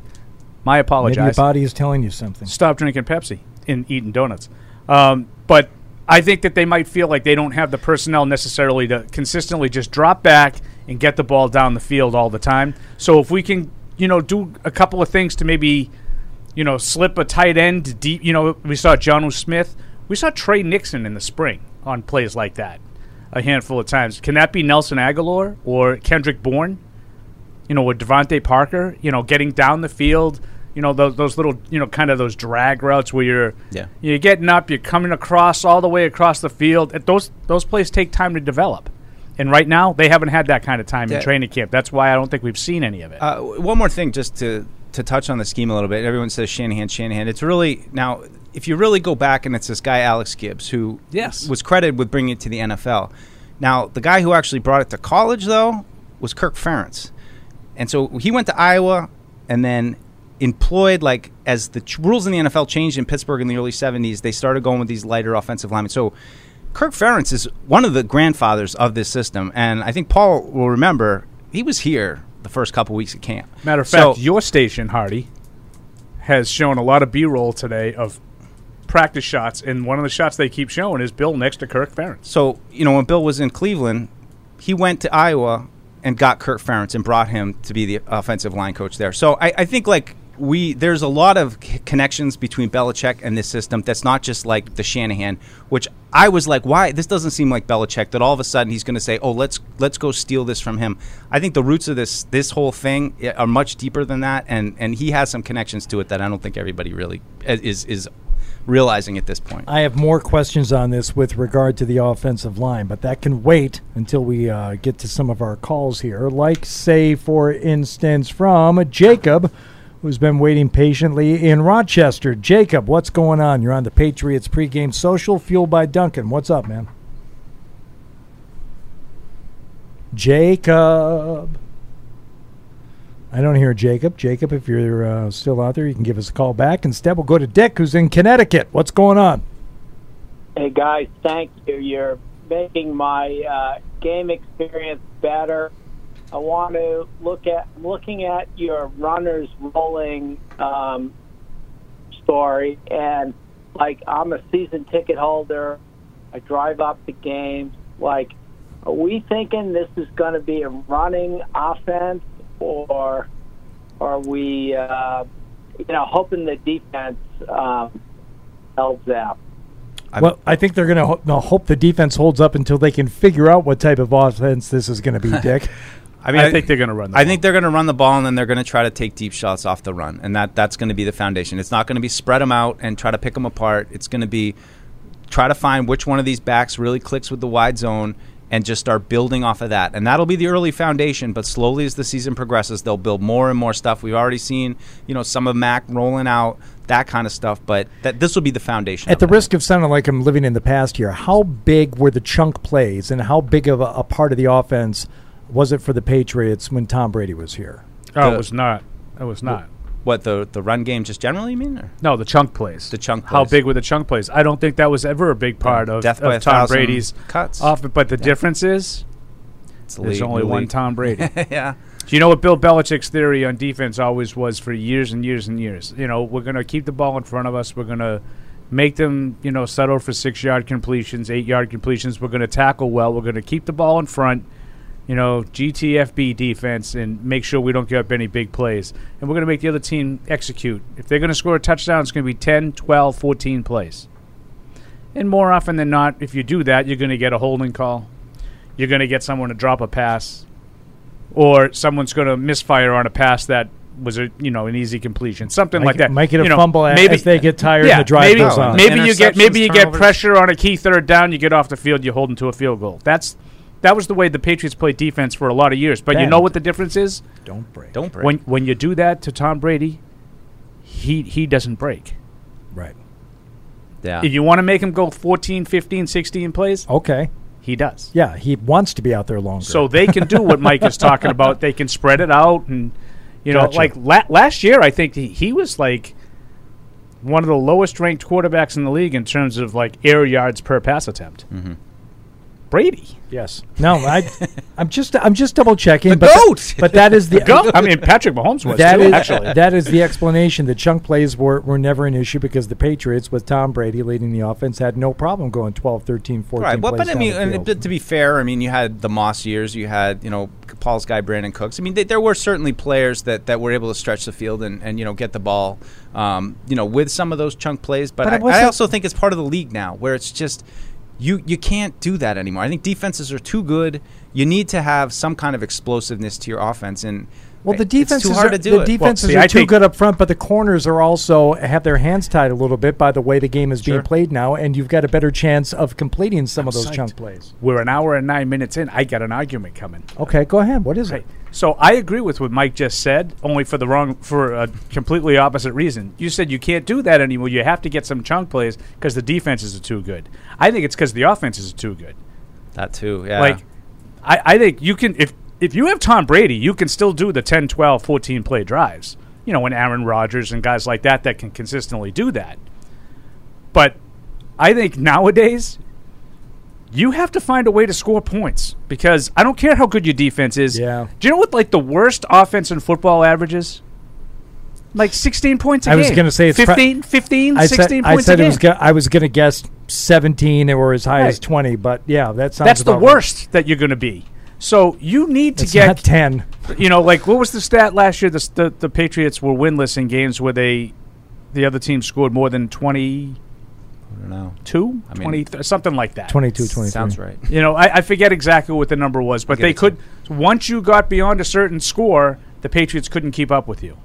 That's how you. And, and I think in order to keep up, you got to find a way to get some chunk plays. So I agree with Mike's premise. No, I, don't agree with the you know the, no, the I reason. Think, I think to be honest, I think you're more right. I mean, I think that's probably more of what it is. Is, is keeping So pace. much- is so much pace. for an argument. So argument. much for the argument. Yeah, sorry, because you're because to your point, it is harder for defenses I don't think to, it, I to play. Well, that's that's just it. I think you're both wrong. I think I think the game is called against the defense. Oh, now. I, I agree. That's what I'm saying. I think the offenses are too good, and you have to find Well, a way to keep up. there's- It's there. It's not even that they're uh, too good. Indicates that they've gotten much better over the years. No. Oh, I The- see what the you're saying. The game is called Yeah. for offense. Yeah, yeah. yeah uh, it's, I, I see what you're saying. You're not giving the credit for the offenses for being No. more more skilled. No, but it, they're just more productive because everything is geared to them. Yes. Yeah, that's it. Look, this is really unfortunate. That's twice I thought I had an argument, and both times I agreed with you guys. William William in Philadelphia. What's up, William?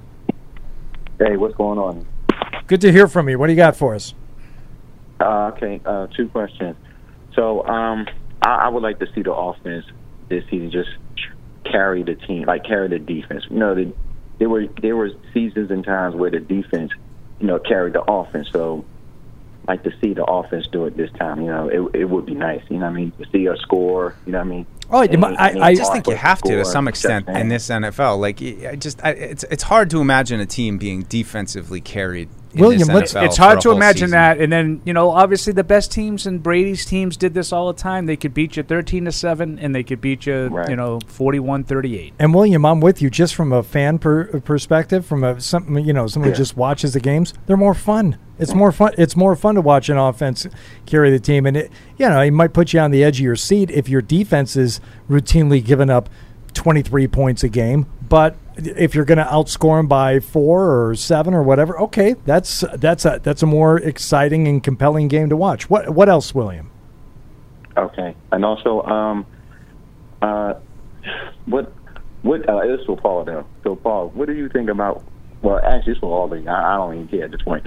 What do you think about um, Roquan Smith, the the linebacker from the Bears? I think he's terrific. That's asking for a tra- that's asking for a trade. What? Yeah, I think he's a terrific remember- player. Do you remember, yeah, do you remember when Bill was down at a pro day and was Bradley Chubb and Roquan Smith, and he was showing them some type of uh, move or whatever as far as what to do? Do you think Bill might have interest in him? Oh, I think every team in the league would have interest in Roquan Smith. I think he's a terrific player. Absolutely. Right. All right, William, appreciate Okay, the Joe. call. Thanks, Thank you. man. All right, take care. Yeah. Now, if you're asking me, do I think the Patriots will win that battle? You know, if he if he ends up getting traded, I can't see that. Um, the only way I could see the Patriots doing it is if Smith has backed the Bears. You know, I don't know if you guys you, you guys have seen this story. Yeah. Like Roquan Smith, really good you know, you know inside linebacker for the, you know, just an all around linebacker. He does, he's one of those Yeah. three Super down guys that does a lot of things sideline to sideline. Um, Oh, he- he's demanding a trade from Chicago. Right. So I I saw it. yeah, That uh, well, I, I meant more for like right the now? listeners in case Oh, they don't okay. know what we're talking Yeah. about. Um, so when you do that, you you sometimes you you put your team in a bad spot because now they've lost all their leverage. And like Roquan Smith to me is worth at minimum a first round pick. But does Chicago look at it and say, well, the whole league knows that we have to trade him now? Right. You know, because he's not going to play for us, and I got to get rid of him. And now maybe someone gets him for less. If that happens, and maybe they can make a trade and they don't have to give him the contract right away, then you know I think they would still have to clear cap space for him. Yeah. a- as is now because he, he's still he, he's a really good player. I I, I he really fits like- that mold that we, I really get, that like. we get enamored with, and I mean, right now it seems like they're going to give it a go with Mack I really Wilson like and him. Raekwon McMillan and, in that kind of role. But I mean, he's you know an outstanding modern day linebacker that can run all over the place. Um, I want to get to some emails here. The first thing I have to touch on here is from uh, James Pettigrew, who says the best Deuce entrance at training camp is appearing from the side of the ice freezer in his blue poncho, then disappearing Homer Simpson style. And he said he saw it live on the NFL Oh, Network. that's a good one. Did you ever see that? I have not no, seen it. No, it was. Uh, You probably have that, It don't happened you? last year. I, I'd probably dig it up for you. I was uh, I was coming down to the studio, and, and the NFL Network was filming Bill and Willie McGinest. Willie McGinest was doing And this, so uh, one-on-one with Bill, like right over there. right over there. So I came around the corner, and like you just see me like stop, and then I did the old, like you said, the Homer Simpson, like slowly just back out of the way. But yeah, I almost ruined the shot. But thank thank you for bringing that up, James. Appreciate it. Uh, from David, uh, I can't wrap my head around a terrible defensive coordinator and a head coach now being the offensive play caller. Whoa, whoa, easy, easy. Were there any better options this offseason? Was there anyone on staff already? I don't get it.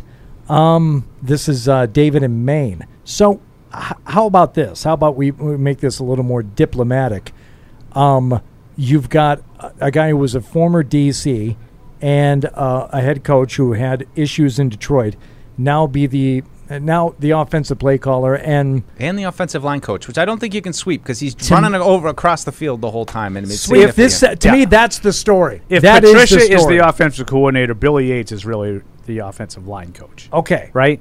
But is anyone saying that Patricia is the offensive coordinator, or is he just I think after tonight they're going. They'll de facto probably. I mean, because it'll probably be he'll have the headset on. Probably he'll probably be calling the plays, and that, and then this will kind of be what it is now. But this is I the- honestly have no idea what to expect tonight. Okay, Deuce, so- Deuce's scenario sounds good to me. and when we were talking about who's getting the looky loo tonight, you know, we were talking about this last week, long before we found out that maybe there won't be any starters playing tonight, or very few starters playing tonight. Most people were going to be watching the sidelines anyway to see who's calling the plays and see what the dynamic is like. Is Bill coming over to his play caller? And you know, you go back and watch. You know, hours of film over the years, the number of times that Bill attr- approached Josh McDaniels on the sideline while the offense was on the field, you could probably count on one hand, you know, short of a, a playoff game. It's just those things kind of operated independently. Will it be happening tonight? Yeah. If Patricia's calling the plays, It will, will Bill be, interesting. sidling up next to him? I that don't will know. be interesting because I wonder if, you know, obviously, Bill didn't need to go to Josh a lot, you know, with all the experience that Josh had, certainly the second go round. But I do wonder if if Bill just you know just said to Josh like on the headset or whatever, you know, even though they're both on the sideline, or you know, you walk Mhm. over and you're like, yeah, you know, oh, oh, let's, Yeah. let's run it here, Yeah, all right, sure. you know, let's run it here, Sure. Um, and if we see a difference with that tonight, like Hardy says, do you see Bill go over to Joe Judge or go over to Matt Patricia? Or when Brian Hoyer and Bailey Zappe come off the field, is it Bill Mhm. that's going over to the quarterback saying, you know, you know what, what did you see there? You know? I just, I, I mean, and I don't, I don't mean this to say. I have no idea. No, and I don't either. And, and, and kind of in retrospect now, and I, I'm not saying this as if like this was the only thing they could do, but like, what should they have done? You know, like what sh- should they have brought in Adam Gase? I mean, I, I don't think that they could have just hired somebody to run Josh's offense. Should they just brought in Adam Gase and let him kind of? I think especially if they were going to do this change to the offense, they should have brought in an offensive coordinator that had some background with that. Yes. Yeah, like snag a quarterback coach from like the Rams or the 49ers or something like that. Yeah, and, and someone uh, like at the very least, at the very least, if you wanted to go with Matt Patricia and or Joe Judge, at the very least they should have hired like an offensive line coach. That's my point, Paul. That's the Paul. And I, that's- I, that's the point I brought up a couple of days ago. And nothing against offensive line guys and guys who watch the, uh, you know, Greg Bedard, you know, whatever. yeah, I, I, I defer to you on all matters. But how many, how many people out there right now in the college or pro levels have the requisite skills to come in here and help coach your offensive line? There's got to be 50 guys that could that could come in and, do that, that job. Like you know, it's. I, That, mean, that al- would I always think it chance was for that job with the Patriots. I always think it was overrated because the, the Patriots always had a lot of coaches that didn't. The title thing for Bill is nothing new. There's always been a lot of guys around the coaching staff that haven't had right. Like every every team used to have like an offensive quality control coach, a defensive quality control. Co- we never called it that. The Patriots have never done that. But there's been guys that have done it. They just didn't have a title. And I can remember names from like 100 years ago, guys like Ned Burke and y- y- guys that never had a title on the staff, they, but they were here. So, like, I think the size of the, the staff, everybody always, like Fred used to say, like, no, uh, they have the smallest staff in the league because they don't need all that, you know? And I was like, they have the same amount of coaches every other team has, but they just don't have, th- there's like five of them that don't have a, well, now. There's just coaching Now all those yeah. guys have, have titles you know, like uh, Vangelo Bentley and Ross Douglas and these, you know, these guys have the come in. yearbook. Vinnie Sunseri, like these guys have all come in as coaching assistants. Now, in in a lot of cases, they've moved up. I think Ross Douglas is the wide receivers coach now, right?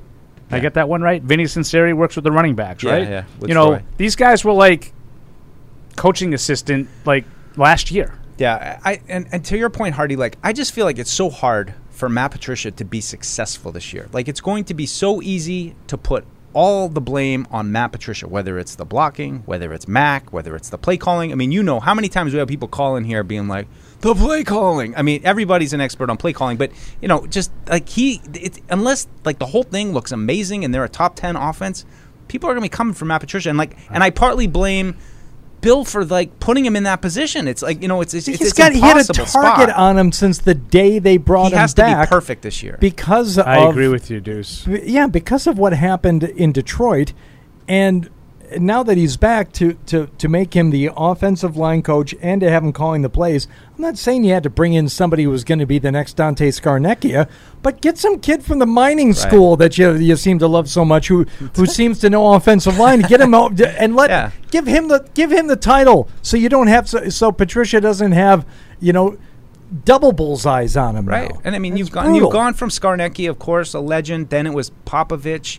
Uh, and, and the other coach last year who left, and you know, so it's just it's kept turning over. Lost him then to, to, to the Raiders uh, with Carm. So I mean, it's just there's been so much turnover in four years, and you know, it's it's and, and maybe they love Billy Yates, and maybe they feel like Billy Yates just needs a little bit of help, but I don't know. I just I think it's a really really tough spot for Matt Patricia this year to you know one way or the other. I feel like people are going to be coming for him if, if it doesn't all work perfectly, which of course it's not going to. Let's uh, let's go to Greg in California. Greg, you're on the uh, Patriots pregame social fueled by Dunkin'. What's up, Greg? Hey guys, uh, I've been noticing that since the offense is doing so bad in camp, a lot of people are kind of focusing on that and kind of excusing the defense. Not you guys, but a lot of media and such. I was just uh, wondering, you guys have been at camp. Do you think we have any corners that can truly play man coverage against wide receiver one? Mm, no. I don't think you're going to see a ton of man. Yeah. I don't. So do you think it's sustainable to play zone and just hope that the wide receiver one's hurt every time we play a good team? That's Or- worked pretty well the last 22 years.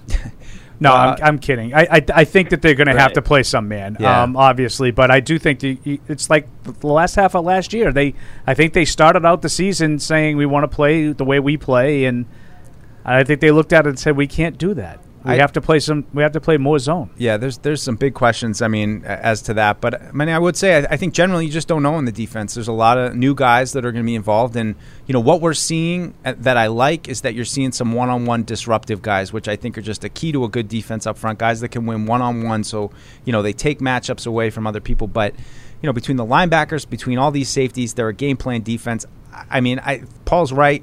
It's going to be some zone, some man, but I think it's going to be more zone.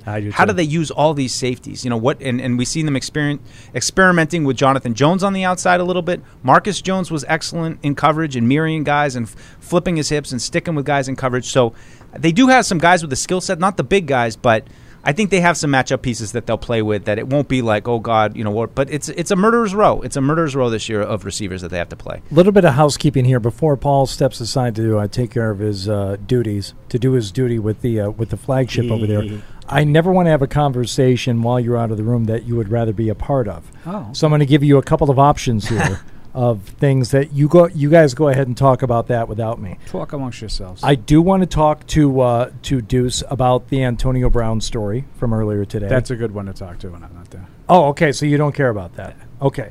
There's also. I mean, I think it's hilarious. It's not that I don't care. But Okay. That's, that's certainly, you don't need me to pile on. All right, that's good. That's what we'll talk about Yeah. while you're out of the room. Yeah. Uh, What, what what about the Lions on Hard Knocks? Did you watch Oh, the I first did. episode yet? I, I lo- absolutely love. There's the shot that I was talking about with Bill with Kirk Ferentz, by There the you go. way, on Ooh, uh, so it's a good one. 98.5. Telling him what to do. Um, I, I loved the Aidan Hutchinson Billie Jean thing. I, and Not just because, like, I mean, you, you know, you see, you know, rookie goes up, make you know, makes fool of himself. The, The but the way the whole t- like yeah.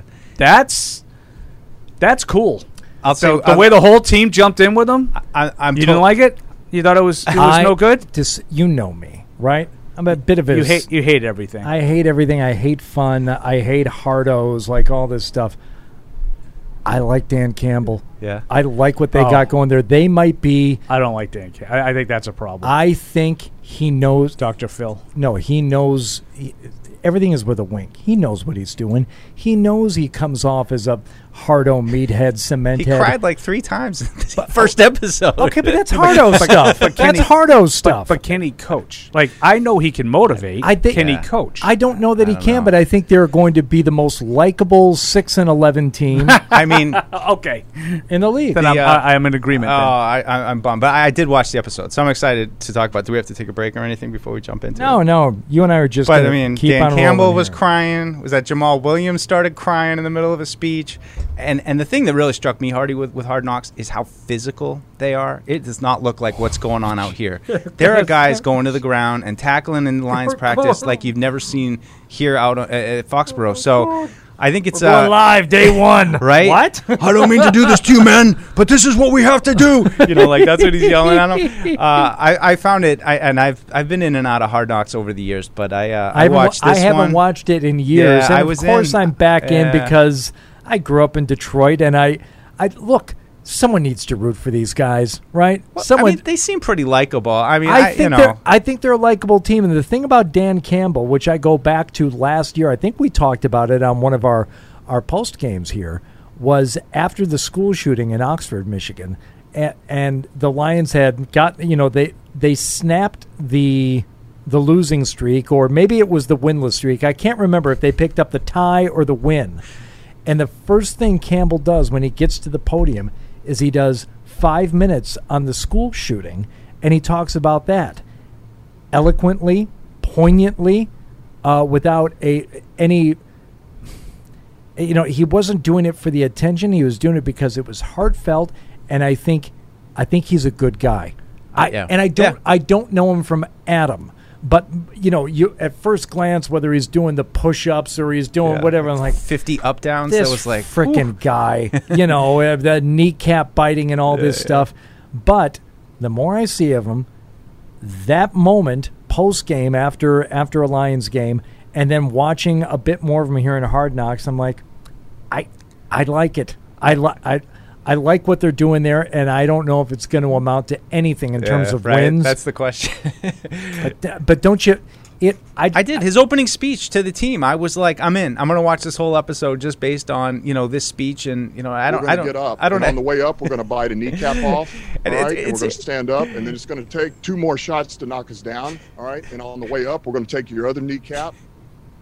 There, there was even more of that stuff, but like it's hard for him too because he's One just like a cheek. walking cliche of Yes. just his how jacked he is and the voice and the goatee and the the whole thing. But, but uh, he knows it. He's he got does. he's got remarkable Yep. awareness Yeah. of of how he comes off and what he's doing. He doesn't care. There's I like them. There's a I- certain comfort in that. The, the the big my big questions coming away and looking at them as a team that the Patriots are going to have to play this year. Sure. was the physicality, but also all the coaches are former players. You know, it's it's it's interesting here. You got a lot of player. I mean, certainly Troy Brown. I mean, there are some guys, Vinnie Sunseri, that played, but you know, Bill, Bill's kids, like a lot of those guys, Matt Patricia, like did not play NFL football. So it's you know, it's almost like the coaches against the players, and a lot of those players who the Patriots kind of smacked around a little bit over the years too. So That was the one thing I didn't quite dig was the the amount of jawing back and forth between that the felt coaches. Excessive. That felt excessive I'm like- between. uh, well, it was uh, it was Aaron Glenn, who I think is the defen defensive coordinator, and then uh, is it Deuce Staley? I think uh, Deuce Yes, Staley is the offensive coordinator, and it was like.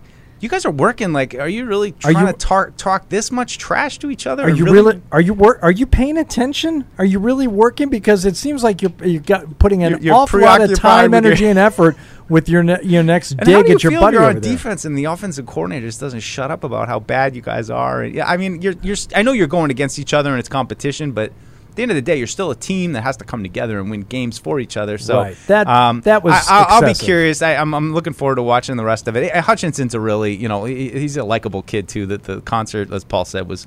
Was great. I love that he like started to come in, was a little off key, Yeah. and then like backed it up and then restarted. So, um, you know, he's he, he's probably going to be a handful for uh, for a, a lot of offensive tackles this year. All right, let's get to uh, a couple more emails here, and then we'll probably have time to do our Antonio Brown segment before Paul gets back in. Can't wait. Uh, this is from Stacy.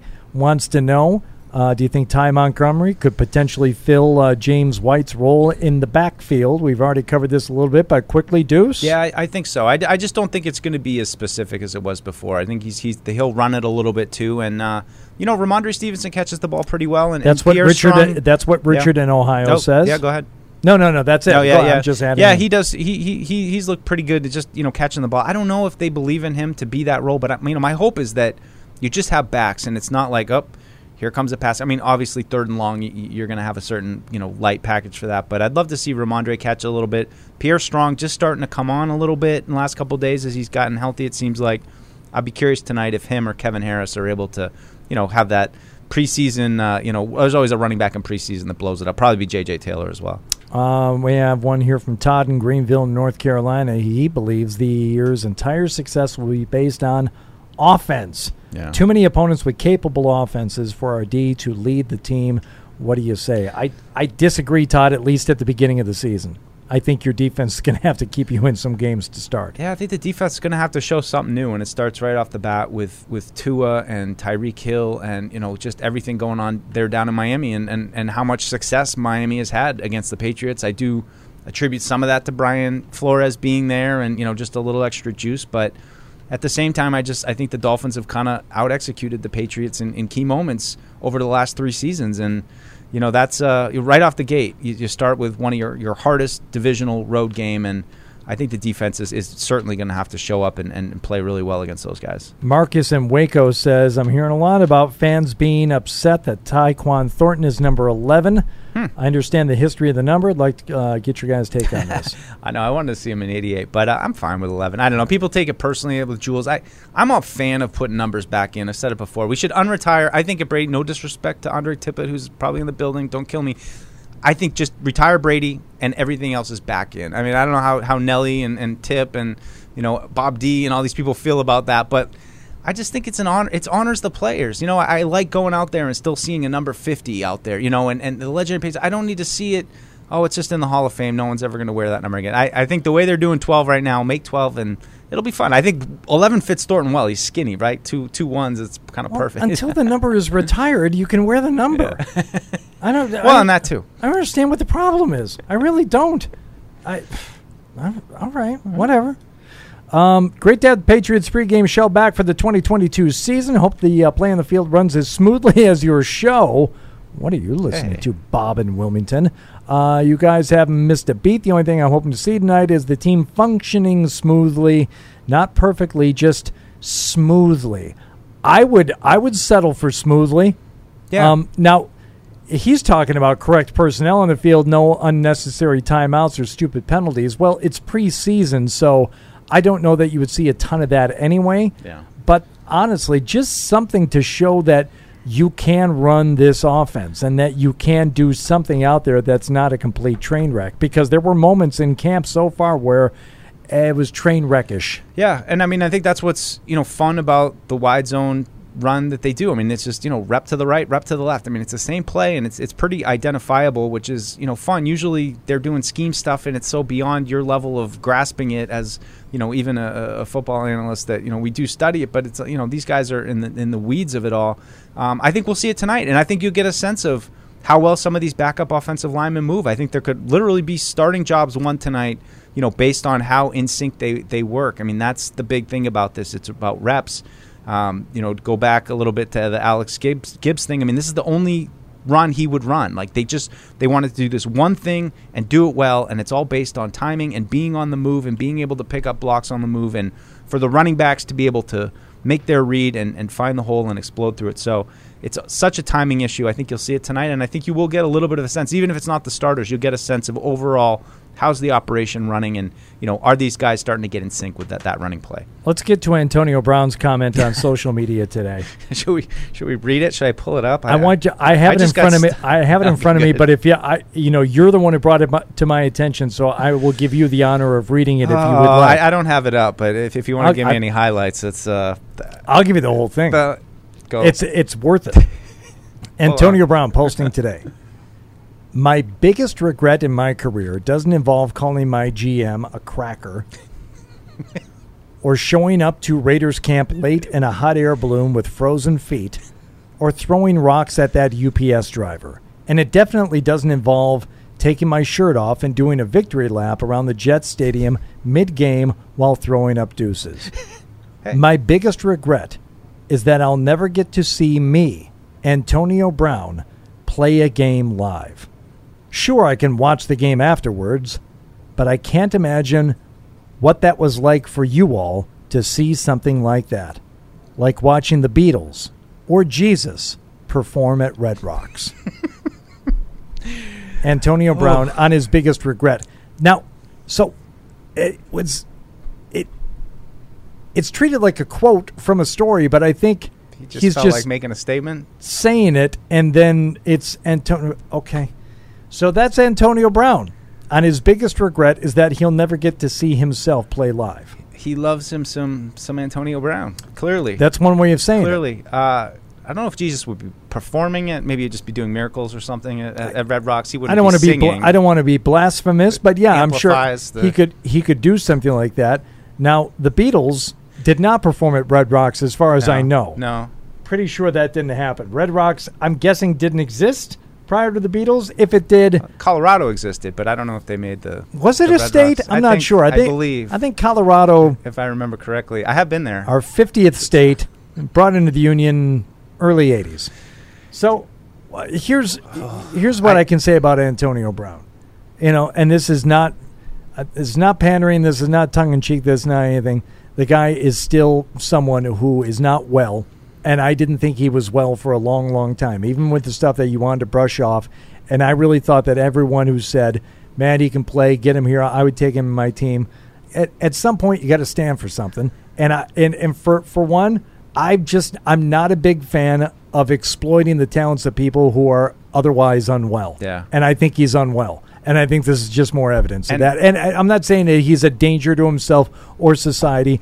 The guy is not right, and he hasn't been right for a long time. Since and So- I, I mean, is it the Vontaze Burfict hit? Like, I mean, remember that hit that the the, the Bengals? I mean, what a lot of up, like, people seem to think. You know, people think that that, that was what kind of jarred jarred the screw loose with him. I mean, it's it's sad because as somebody who for one game watched him as you know, all right, he's going to be a Patriot for this one game against the Dolphins. It was electric. I mean, he was like you just were like, whew, like whoa, this is going to be magical to watch. You know, Tom Brady with this and. I guess that's what's sad about it is that you know he's sitting there talking about how great it must have been to watch him, and it, it was great to watch you. Why couldn't we watch more of you? Because you can't seem to you know get yourself straight Because he's and get unwell. right. Because you know? he's unwell. Because he's unwell. So I, it's just he's got to he's got to continue to get his life in order. And I mean, it's just uh, it's not it's not. Deuce thought this was going to be. Deuce thought this was going to be a fun segment talking about Antonio Brown. I took it to a very serious. serious place. He, I he did or you did? He thought it was going to be fun. I don't. Well, you, you rightly took it serious, though. I well, mean, I came right. walking You're in and. I heard he, you know, he's going to have this one game and, and he's going to be electric against Miami, and I'm thinking Steven Jackson. we weren't talking about Steven Jackson. Oh, No, no, no. But you remember the the one? I mean, that was what my second game here. I think. I mean that No, that one Antonio game, Brown just like, yeah. It was like you the know all that talk of like, oh, receivers they have a hard time getting the offense, and he has to earn Brady's. Try- he just went right in and was like, boom, boom, boom. You just see it. I mean, how electric he was. It's amazing. It wasn't too complicated. It wasn't too complicated even for him. Didn't have to dumb it down. Guess when you are just like I guess when you have talent, otherworldly electric. I guess when you have a quarterback who can put the ball anywhere he wants, uh, I'm not Patrick Mahomes style, but you know Yeah. Brady, you give him a little bit of time in the pocket, just a half a second. That's all he needs. I mean, just look at the game last year here. I mean, I, I know he had a couple couple drops, and I mean, it probably could have been not not quite as close if, if he had you know made a couple catches. But I mean, he killed the Patriots last year with a couple big plays. I mean, Jonathan Jones, I think, was was one of the you know one of his big plays downfield. He still has it. It's just you know it's sad when somebody has the talent, but it, it, it can't happen now. You know, It's like the Bronx Tale. Wasted talent. uh, wow. Red Rocks opened in 1941. Oh. Nine- oh, so the Beatles could have played it.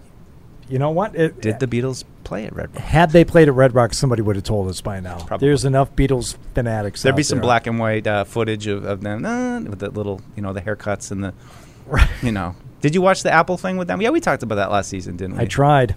You did, couldn't get through it. I couldn't get through it. Too much uh, digital wizardry going on with that. The replicating of voices, and there's something. Mm. You know what it was? It's that. It's that uncanny valley they talk about. You know, whether you're watching the movie Cats or Avatar, it's like I know what I'm supposed to be watching right now is supposed to be real, but I can tell it's not real, and it's giving me an uneasy feeling. Yeah, that's the Star Wars prequels for me, Matt Morrell. That one's for you. Uh, the Beatles played on August 26, 1964 at Red Rocks. Sixth stop on their American tour. they did it. Was there was there a question of AB's v- validity? Oh, we just didn't know if it existed when when like well Beatles were around. Deuce is the one who started, you know, goofing on Jesus and what he would do at Red Rocks. I'm like, that's blasphemous, Miracles. and I'm not going to go there. No, I'm not but uh, going I'm there like, either. I don't think the Beatles played Red Rocks. And uh, 1964, Matt Morrell telling us that they did in fact play at Red Rocks. Wow, how could that? That seems like that would be an iconic photo that would be shared everywhere. beautiful. I and the Beatles at Red Rocks. Oh, Pretty big photo I'm looking you at. had to be there. Had you ever seen it before? I can honestly say I have not. And that is my point. All right. Anyway, oh, so there we go. watching Mac yucking it up with Brian Daboll on the field. And they have a little uh, they have a little history. I, I think think Mac taught him the Mac offense. was Mac was a, f- a freshman. I Yeah, think when right. when Daboll was still at Alabama, Yeah. if I'm not mistaken. Yeah. All right, we are going to step aside. Uh, Warm ups taking place right now, so we'll continue watching those and monitoring those. We are uh, less than an hour from kickoff. What time are we going to kick off tonight? Seven oh one, something like that. Tension palpable. Is it? No. Wh- I was going to say where. you just went. You were eighteen feet away at the most. Was there tension over there? There's no tension No. in here. There's a little cooler in there though. I'm going to step in there from. Uh, how much time is this break? Two minutes. Two minutes. This thing will be over in two minutes. Get on it. Mavericks is engaging. Uh, Paul, you uh, one one quick thing though about the Hard Knocks. Detroit getting after it in practice, tackling to the ground, Really? hitting right out of the gate. Oh Like, how my many God. how Hard. many injuries they got so far? How hard are you? This is a question for you because you know I didn't see line. any. I know of it. I think didn't there's- see I any. think there were a lot of people one- crying though. There, not so much. I did see the guy. That's just, just Who emotion. I, I forget Not the player's name that broke down the huddle one day. Yeah, Uh, Jamaal oh, Williams. yes, yeah, Jamaal yeah, Williams, he starts crying. That was one of them. He But does. I, I like that. Yeah. I liked what he said, not the crying part. I like. I mean, I don't have any problem with the crying? crying part. I'm an emotional dude. I don't really. I have no problem with that. um, I cried at the, you know, like like Freddie Toettcher the other day was talking about the Wonder Years finale. Yeah, Oh, on. mhm. Fade to Black. I cry. Mm. I- Okay. I, I feel it. I want to like it. Don't get me wrong. I want to like it, but I was also the first one to point out in our in our text chain about that moment that uh, he said something to the effect of. I, I want to find it exactly here. I'm tired of that record.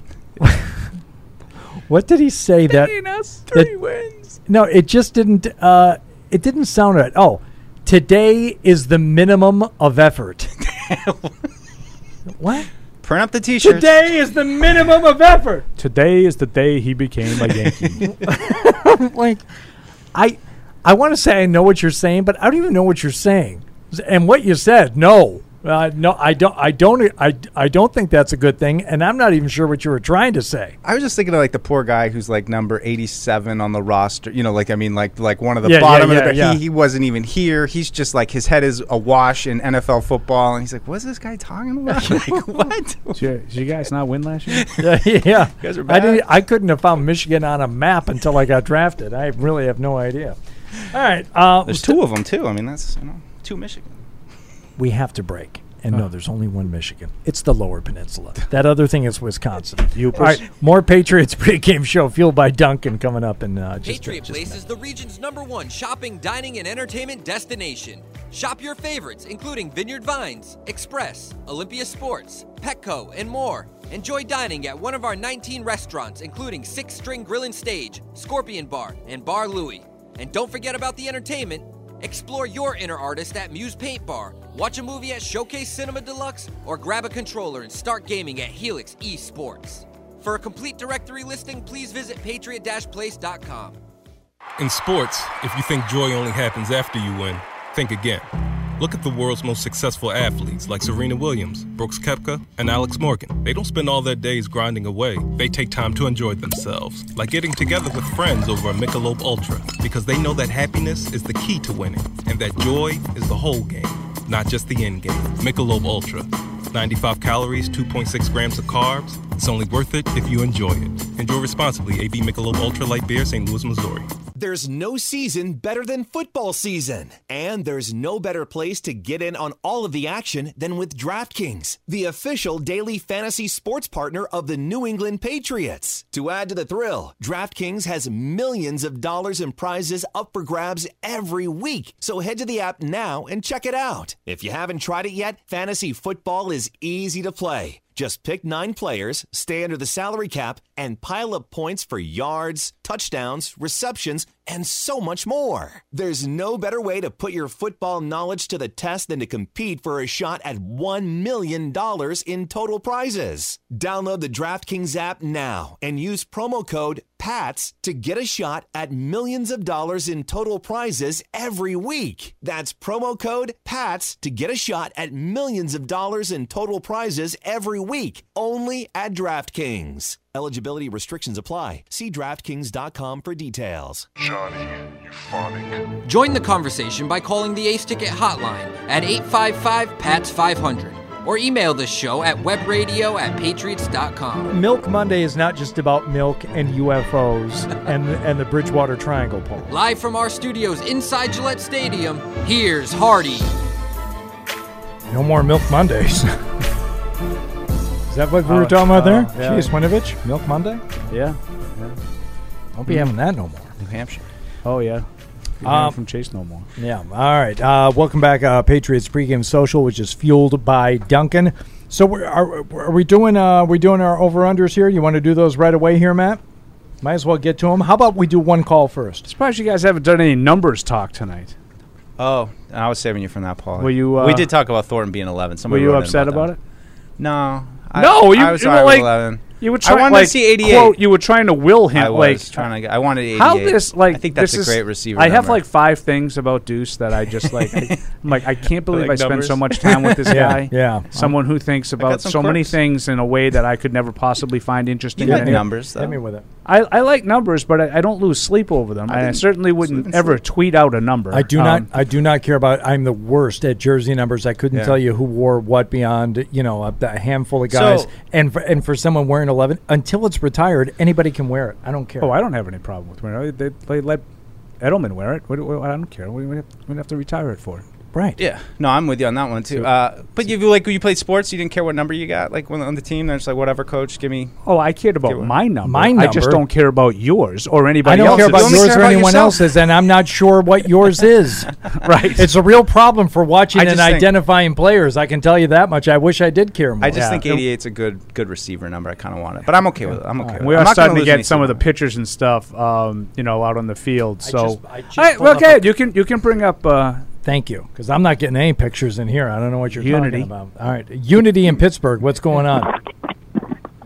Not much. Just glad that football season is back. You know. It Right. is. Can't It wait is. to see God pictures bless of America. today. Kind of. God bless America indeed and the rest of the world, my friend. Yes. Nice to have you guys back. Thank, you. So I'm, yeah, I'm just hearing a bunch of uh, you know background noise as far as uh, the team not coming together, as far as uh, running different plays. I think we should at least see the first three preseason games first before we start before we start uh, you know drawing conclusions. I think uh, you know we should improve more than last year, and uh, I can't wait to see Buffalo because that was uh, heartbreaking the way we went out. So I don't know. I just wanted to get you guys' thoughts, and also shout out to Antonio Brown. The the, the album ain't bad, you know. Oh, I haven't heard the album. I'll take your word for it, Unity. I, I, I don't have uh, a lot of free time to sit down. You're not playing that one on your DJ channels there, Hardy? I am not. Um, you know what? The Patriots should have improved this year, but you also have to.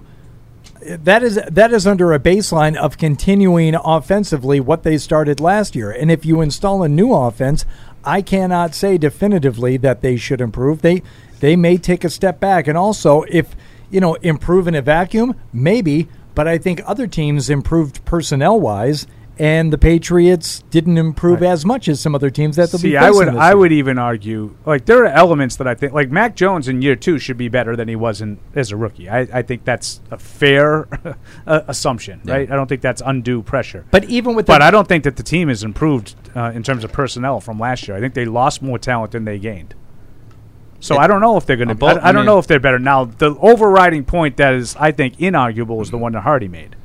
The rest of the AFC has improved more than if if you've improved. The rest of the AFC has improved by le- by leaps and bounds. Oh yeah. And I think Mac is more ready to play, and I, yeah, I oh yeah. know that stuff. Mac should be better in year two, no doubt. what, no with a different offense, I don't know that. No, but he should be a better player. That's all I'm saying. How can you tell if the offense See, doesn't? This is what this is what's going to happen. This is what's going to happen, and it's what Deuce ta- what Deuce talked about about Oh, a half hour oh, oh, ago. oh. Like you know, everybody's like, "Oh, the play call. Oh, Mhm. the, the the call. You know, it was a terrible play." Matt It's- Patricia. They set him up for any to fail. offensive struggles they have this Yeah. year. Mac's going to skate. Mac's going to skate. It's all going to fall on Bill ultimately. Okay. but even he is Teflon. So- like, so it'll be on Patricia but if you're- and or Judge. But if you're talking about Mac's skating, um, the, the, the most you can do is say like, well, he didn't get any better, but he didn't get any worse because you know See, it's but not I'll, I'll his tell you, like in training camp, he has not been as good in this training camp as he was in last year's training camp. Yeah. So the, I, I question what I, I do not r- sign off on like oh Mac will be better this year. No, not in. I don't do it anyway. If they if they kept the same offense, we've seen plenty of quarterbacks take a step back in year two. Fair point. So Fair I, point. I don't sign off either way. Okay. Hardy colon, not sold on Jones. I'm well. That's what they do on NBC Sports. Yeah, Boston. whatever. Okay, You know, right, you that's and I have both been guilty of. Use- the- Oh well, we've, we've fallen victimi- prey we've to been- that. We've been victim. We haven't been guilty, but Yeah, we have uh, victimized by it. That's right. All right, let's uh, Look at let's Jimmy- look at let's Jimmy White. Do them over unders. Oh, we got over unders. It's time for this week's edition of Over Unders. You're over me? When were you under me?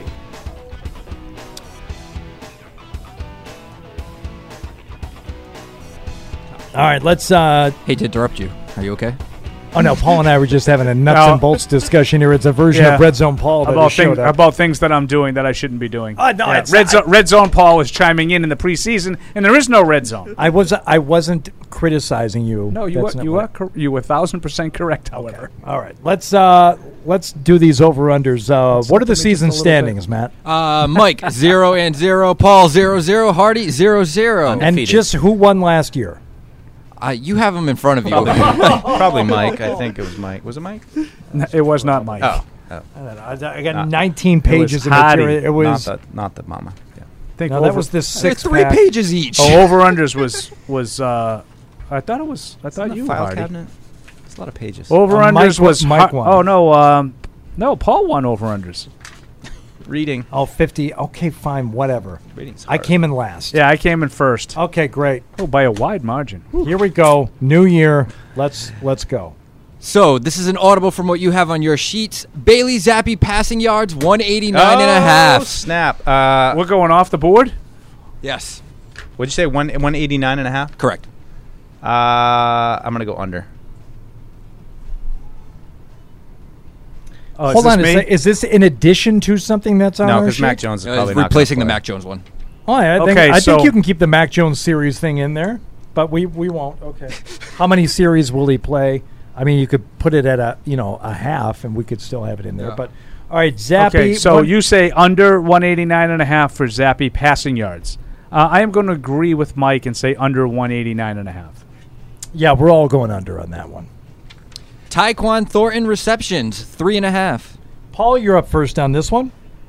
Uh, I am going to go under in this one also. Um, it's a good number though. I'm going to go. I'm going to go three. I'm going to say under.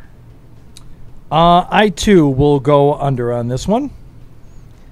Uh, I hate to I hate to keep it all the same, but I'm going to go under two. I think he's two. Okay.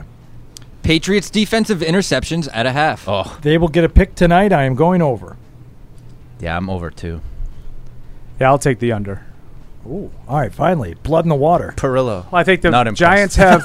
no, I'll, I'll give you. I'll give you my reasoning, and we'll see what happens when they throw four picks. But I think the Giants have um, somewhat veteran-ish quarterbacks with Daniel Jones, Tyrod Taylor, and Davis Webb. I think so. I don't know. I just Uh, heard a strange buzz when you said Davis, mm, something like that. Webb. Is that is that his name? I think that's his name.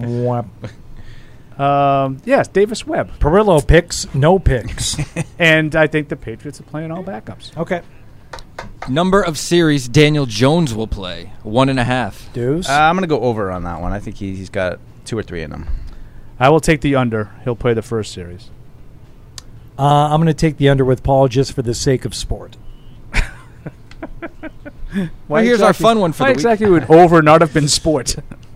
Number of camera shots of Matt Patricia using the headset. Oh, I love this one. Are 12 you, and a half. We're going to watch this and keep track Yeah, of it. Like that? somebody's Yeah, yeah. eagle eye. This is all Lepan. Lepan, all right. I need them. I need the time codes on those Lepan. Is this me? Yeah, this is you. I, I'm taking the under.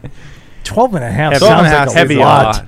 That sounds a lot. I'm going under on this one, too. I'm going to go over just just for fun. Just for fun. I think they got a Deuce, lot of uh, shots. Deuce could kick our asses Right, this right. week. If Fine. this goes over, uh, something Oh. went wrong. I'm just gonna let you in. Just gonna let you in on a little secret. yeah, something went horribly wrong for the Patriots offense if Deuce wins this prop. Okay, and finally, As we always end with the total score of 33 and a half. You know I screwed up. I didn't ask Dan, uh, Darryl Slater behind enemy lines for a score prediction, but can we just make a rule now we won't do that for the preseason? Preseason? Yeah. Okay. Oh yeah. Uh, 33 and a half. I'm going to go under. I'm going under two. These are uh, not two offenses that have lit the world on fire here recently. So yeah. I'll take the over. Wow, nice. All right. 33 and a half is a, that's a that's a small number. You know what? You know what they say. To me, the action is the juice. That's I love that's it. true. They do say that. We got that action, And and, I then don't ma- know where- mass, I mass don't know where sports gambling it. too. It's it's here. It's a lot It's of arrived. a lot of stuff going on, and uh, the action is the juice, of course, in the movie Heat, and the new novel Heat Two was released on Tuesday. I got mine in the mail. Get your copy. Oh, really? Michael Mann. For what? Just being a big fan? Wrote a book called Yeah, Heat oh, Two I'm with aware. a with a yeah, he co-wrote with a with this you know crime novelist It's a and continuation of the story. but also a prequel. It's a Okay, kind of so- got a Godfather Two vibe to it. Are we following both? Oh, okay, so Are we saying- following both guys, Pacino and uh, and De Niro? There's well, more De Niro's dead. character? Right. So, but we get prequel of De Niro. Prequel of De Niro. And I think that the How post the the post is Pacino and Val Kilmer because Val Kilmer is the only one left alive. I know. Wasn't that the tough, tough, toughest part of uh, Top Gun Two? The Val Kilmer scenes. I just that's is a sad. Yeah, but uh, overall, it's it's fun. All It's right. fine.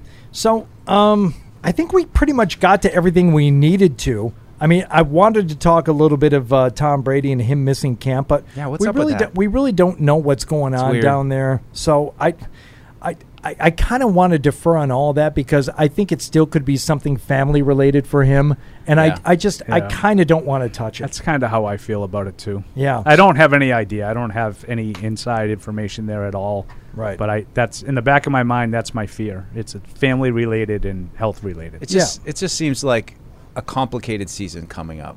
You know, like dealing one way with or a lot. another. It's just a lot going on with him with the retirement. With They the lost a injuries, second with guys center coming back. yesterday, supposedly. Gronk gone. I mean, I think he was a you know just a nice, reliable piece for for Tom. I mean, I hate to call Gronk a reliable piece, but Gronk's Gronk. I mean, that's just some changes, and he's he's it just hasn't been a normal off season for him too. So we'll see how it all translates when uh, when they get out there. But as Paul said, I mean, it was a little bit of like. What did he say? Like I th- he he will probably be our starter or something like like that was. yeah, what- I mean Todd Bowles didn't say, "Oh yeah, he's he'll be our starter." Like he left it open. Mhm. Like I think he said basically ninety nine percent. But I just felt found it interesting that he didn't say unequivocally. Oh, will- of he course. oh, he'll be back. He'll be It's starting. just- uh, yeah, No, we, you know, it'll all be fine by early September. And Tom's been here twenty two years. He knows what he's doing. Um, final looky loo for the night. What is the one thing? Just tell me one thing. We all have an assignment thing to report back on. So let's not make it something obvious. We all have one assignment to keep our eye on something tonight. Deuce, what do you want? Uh, give me a Tyquan Thornton wow play. Okay, so you are you are you are on Tyquan Thornton watch. Just give me one, you know, one play where everyone goes, "Woo! All right, we got something there." Well, I, I'm not saying the one prediction. You're just gonna. It is your job to watch Tyquan Thornton tonight. Really keep an eagle eye on. I got him. Okay, Okay. Paul. I'll watch the unproven linebackers. Okay. You know the McGrones, the Jennings. Uh, I don't know Uche, Perkins, those guys. That group. I'll watch those guys and see if we uh, have any flying to the ball playmaker types. Okay. Uh, I will make the ultimate sacrifice and watch the offensive line. oh, I thought you were saying Nick Folk. Nick Folk, everybody. Wow, this guy's money. What- Make what- sure he's still got it. What's to watch? Do you want to change Well, yours? what's to watch? He's watching linebackers. I'm watching O line. Do you want a tougher assignment than Tyquan Thornton? You I'll, want I'll do generally receivers. You know, I can, I can do Receivers. generally receivers. Tre Nixon. Yeah, Tre Come Nixon. on See- down. Yeah, see if he's got anything. Okay. All right. Receivers it is. All right. Uh, please join us in the post game. We'll be back here uh, breaking down everything from uh, Patriots Giants tonight here at Gillette Stadium. Thank you for listening and watching. Thank you for downloading this podcast. Subscribe on Apple, Google Play, and everywhere else you listen. Like the show? Please rate and review us. Listener comments and ratings help keep us high in the podcast rankings so new listeners can find us. Be sure to check patriots.com for more news and more podcasts.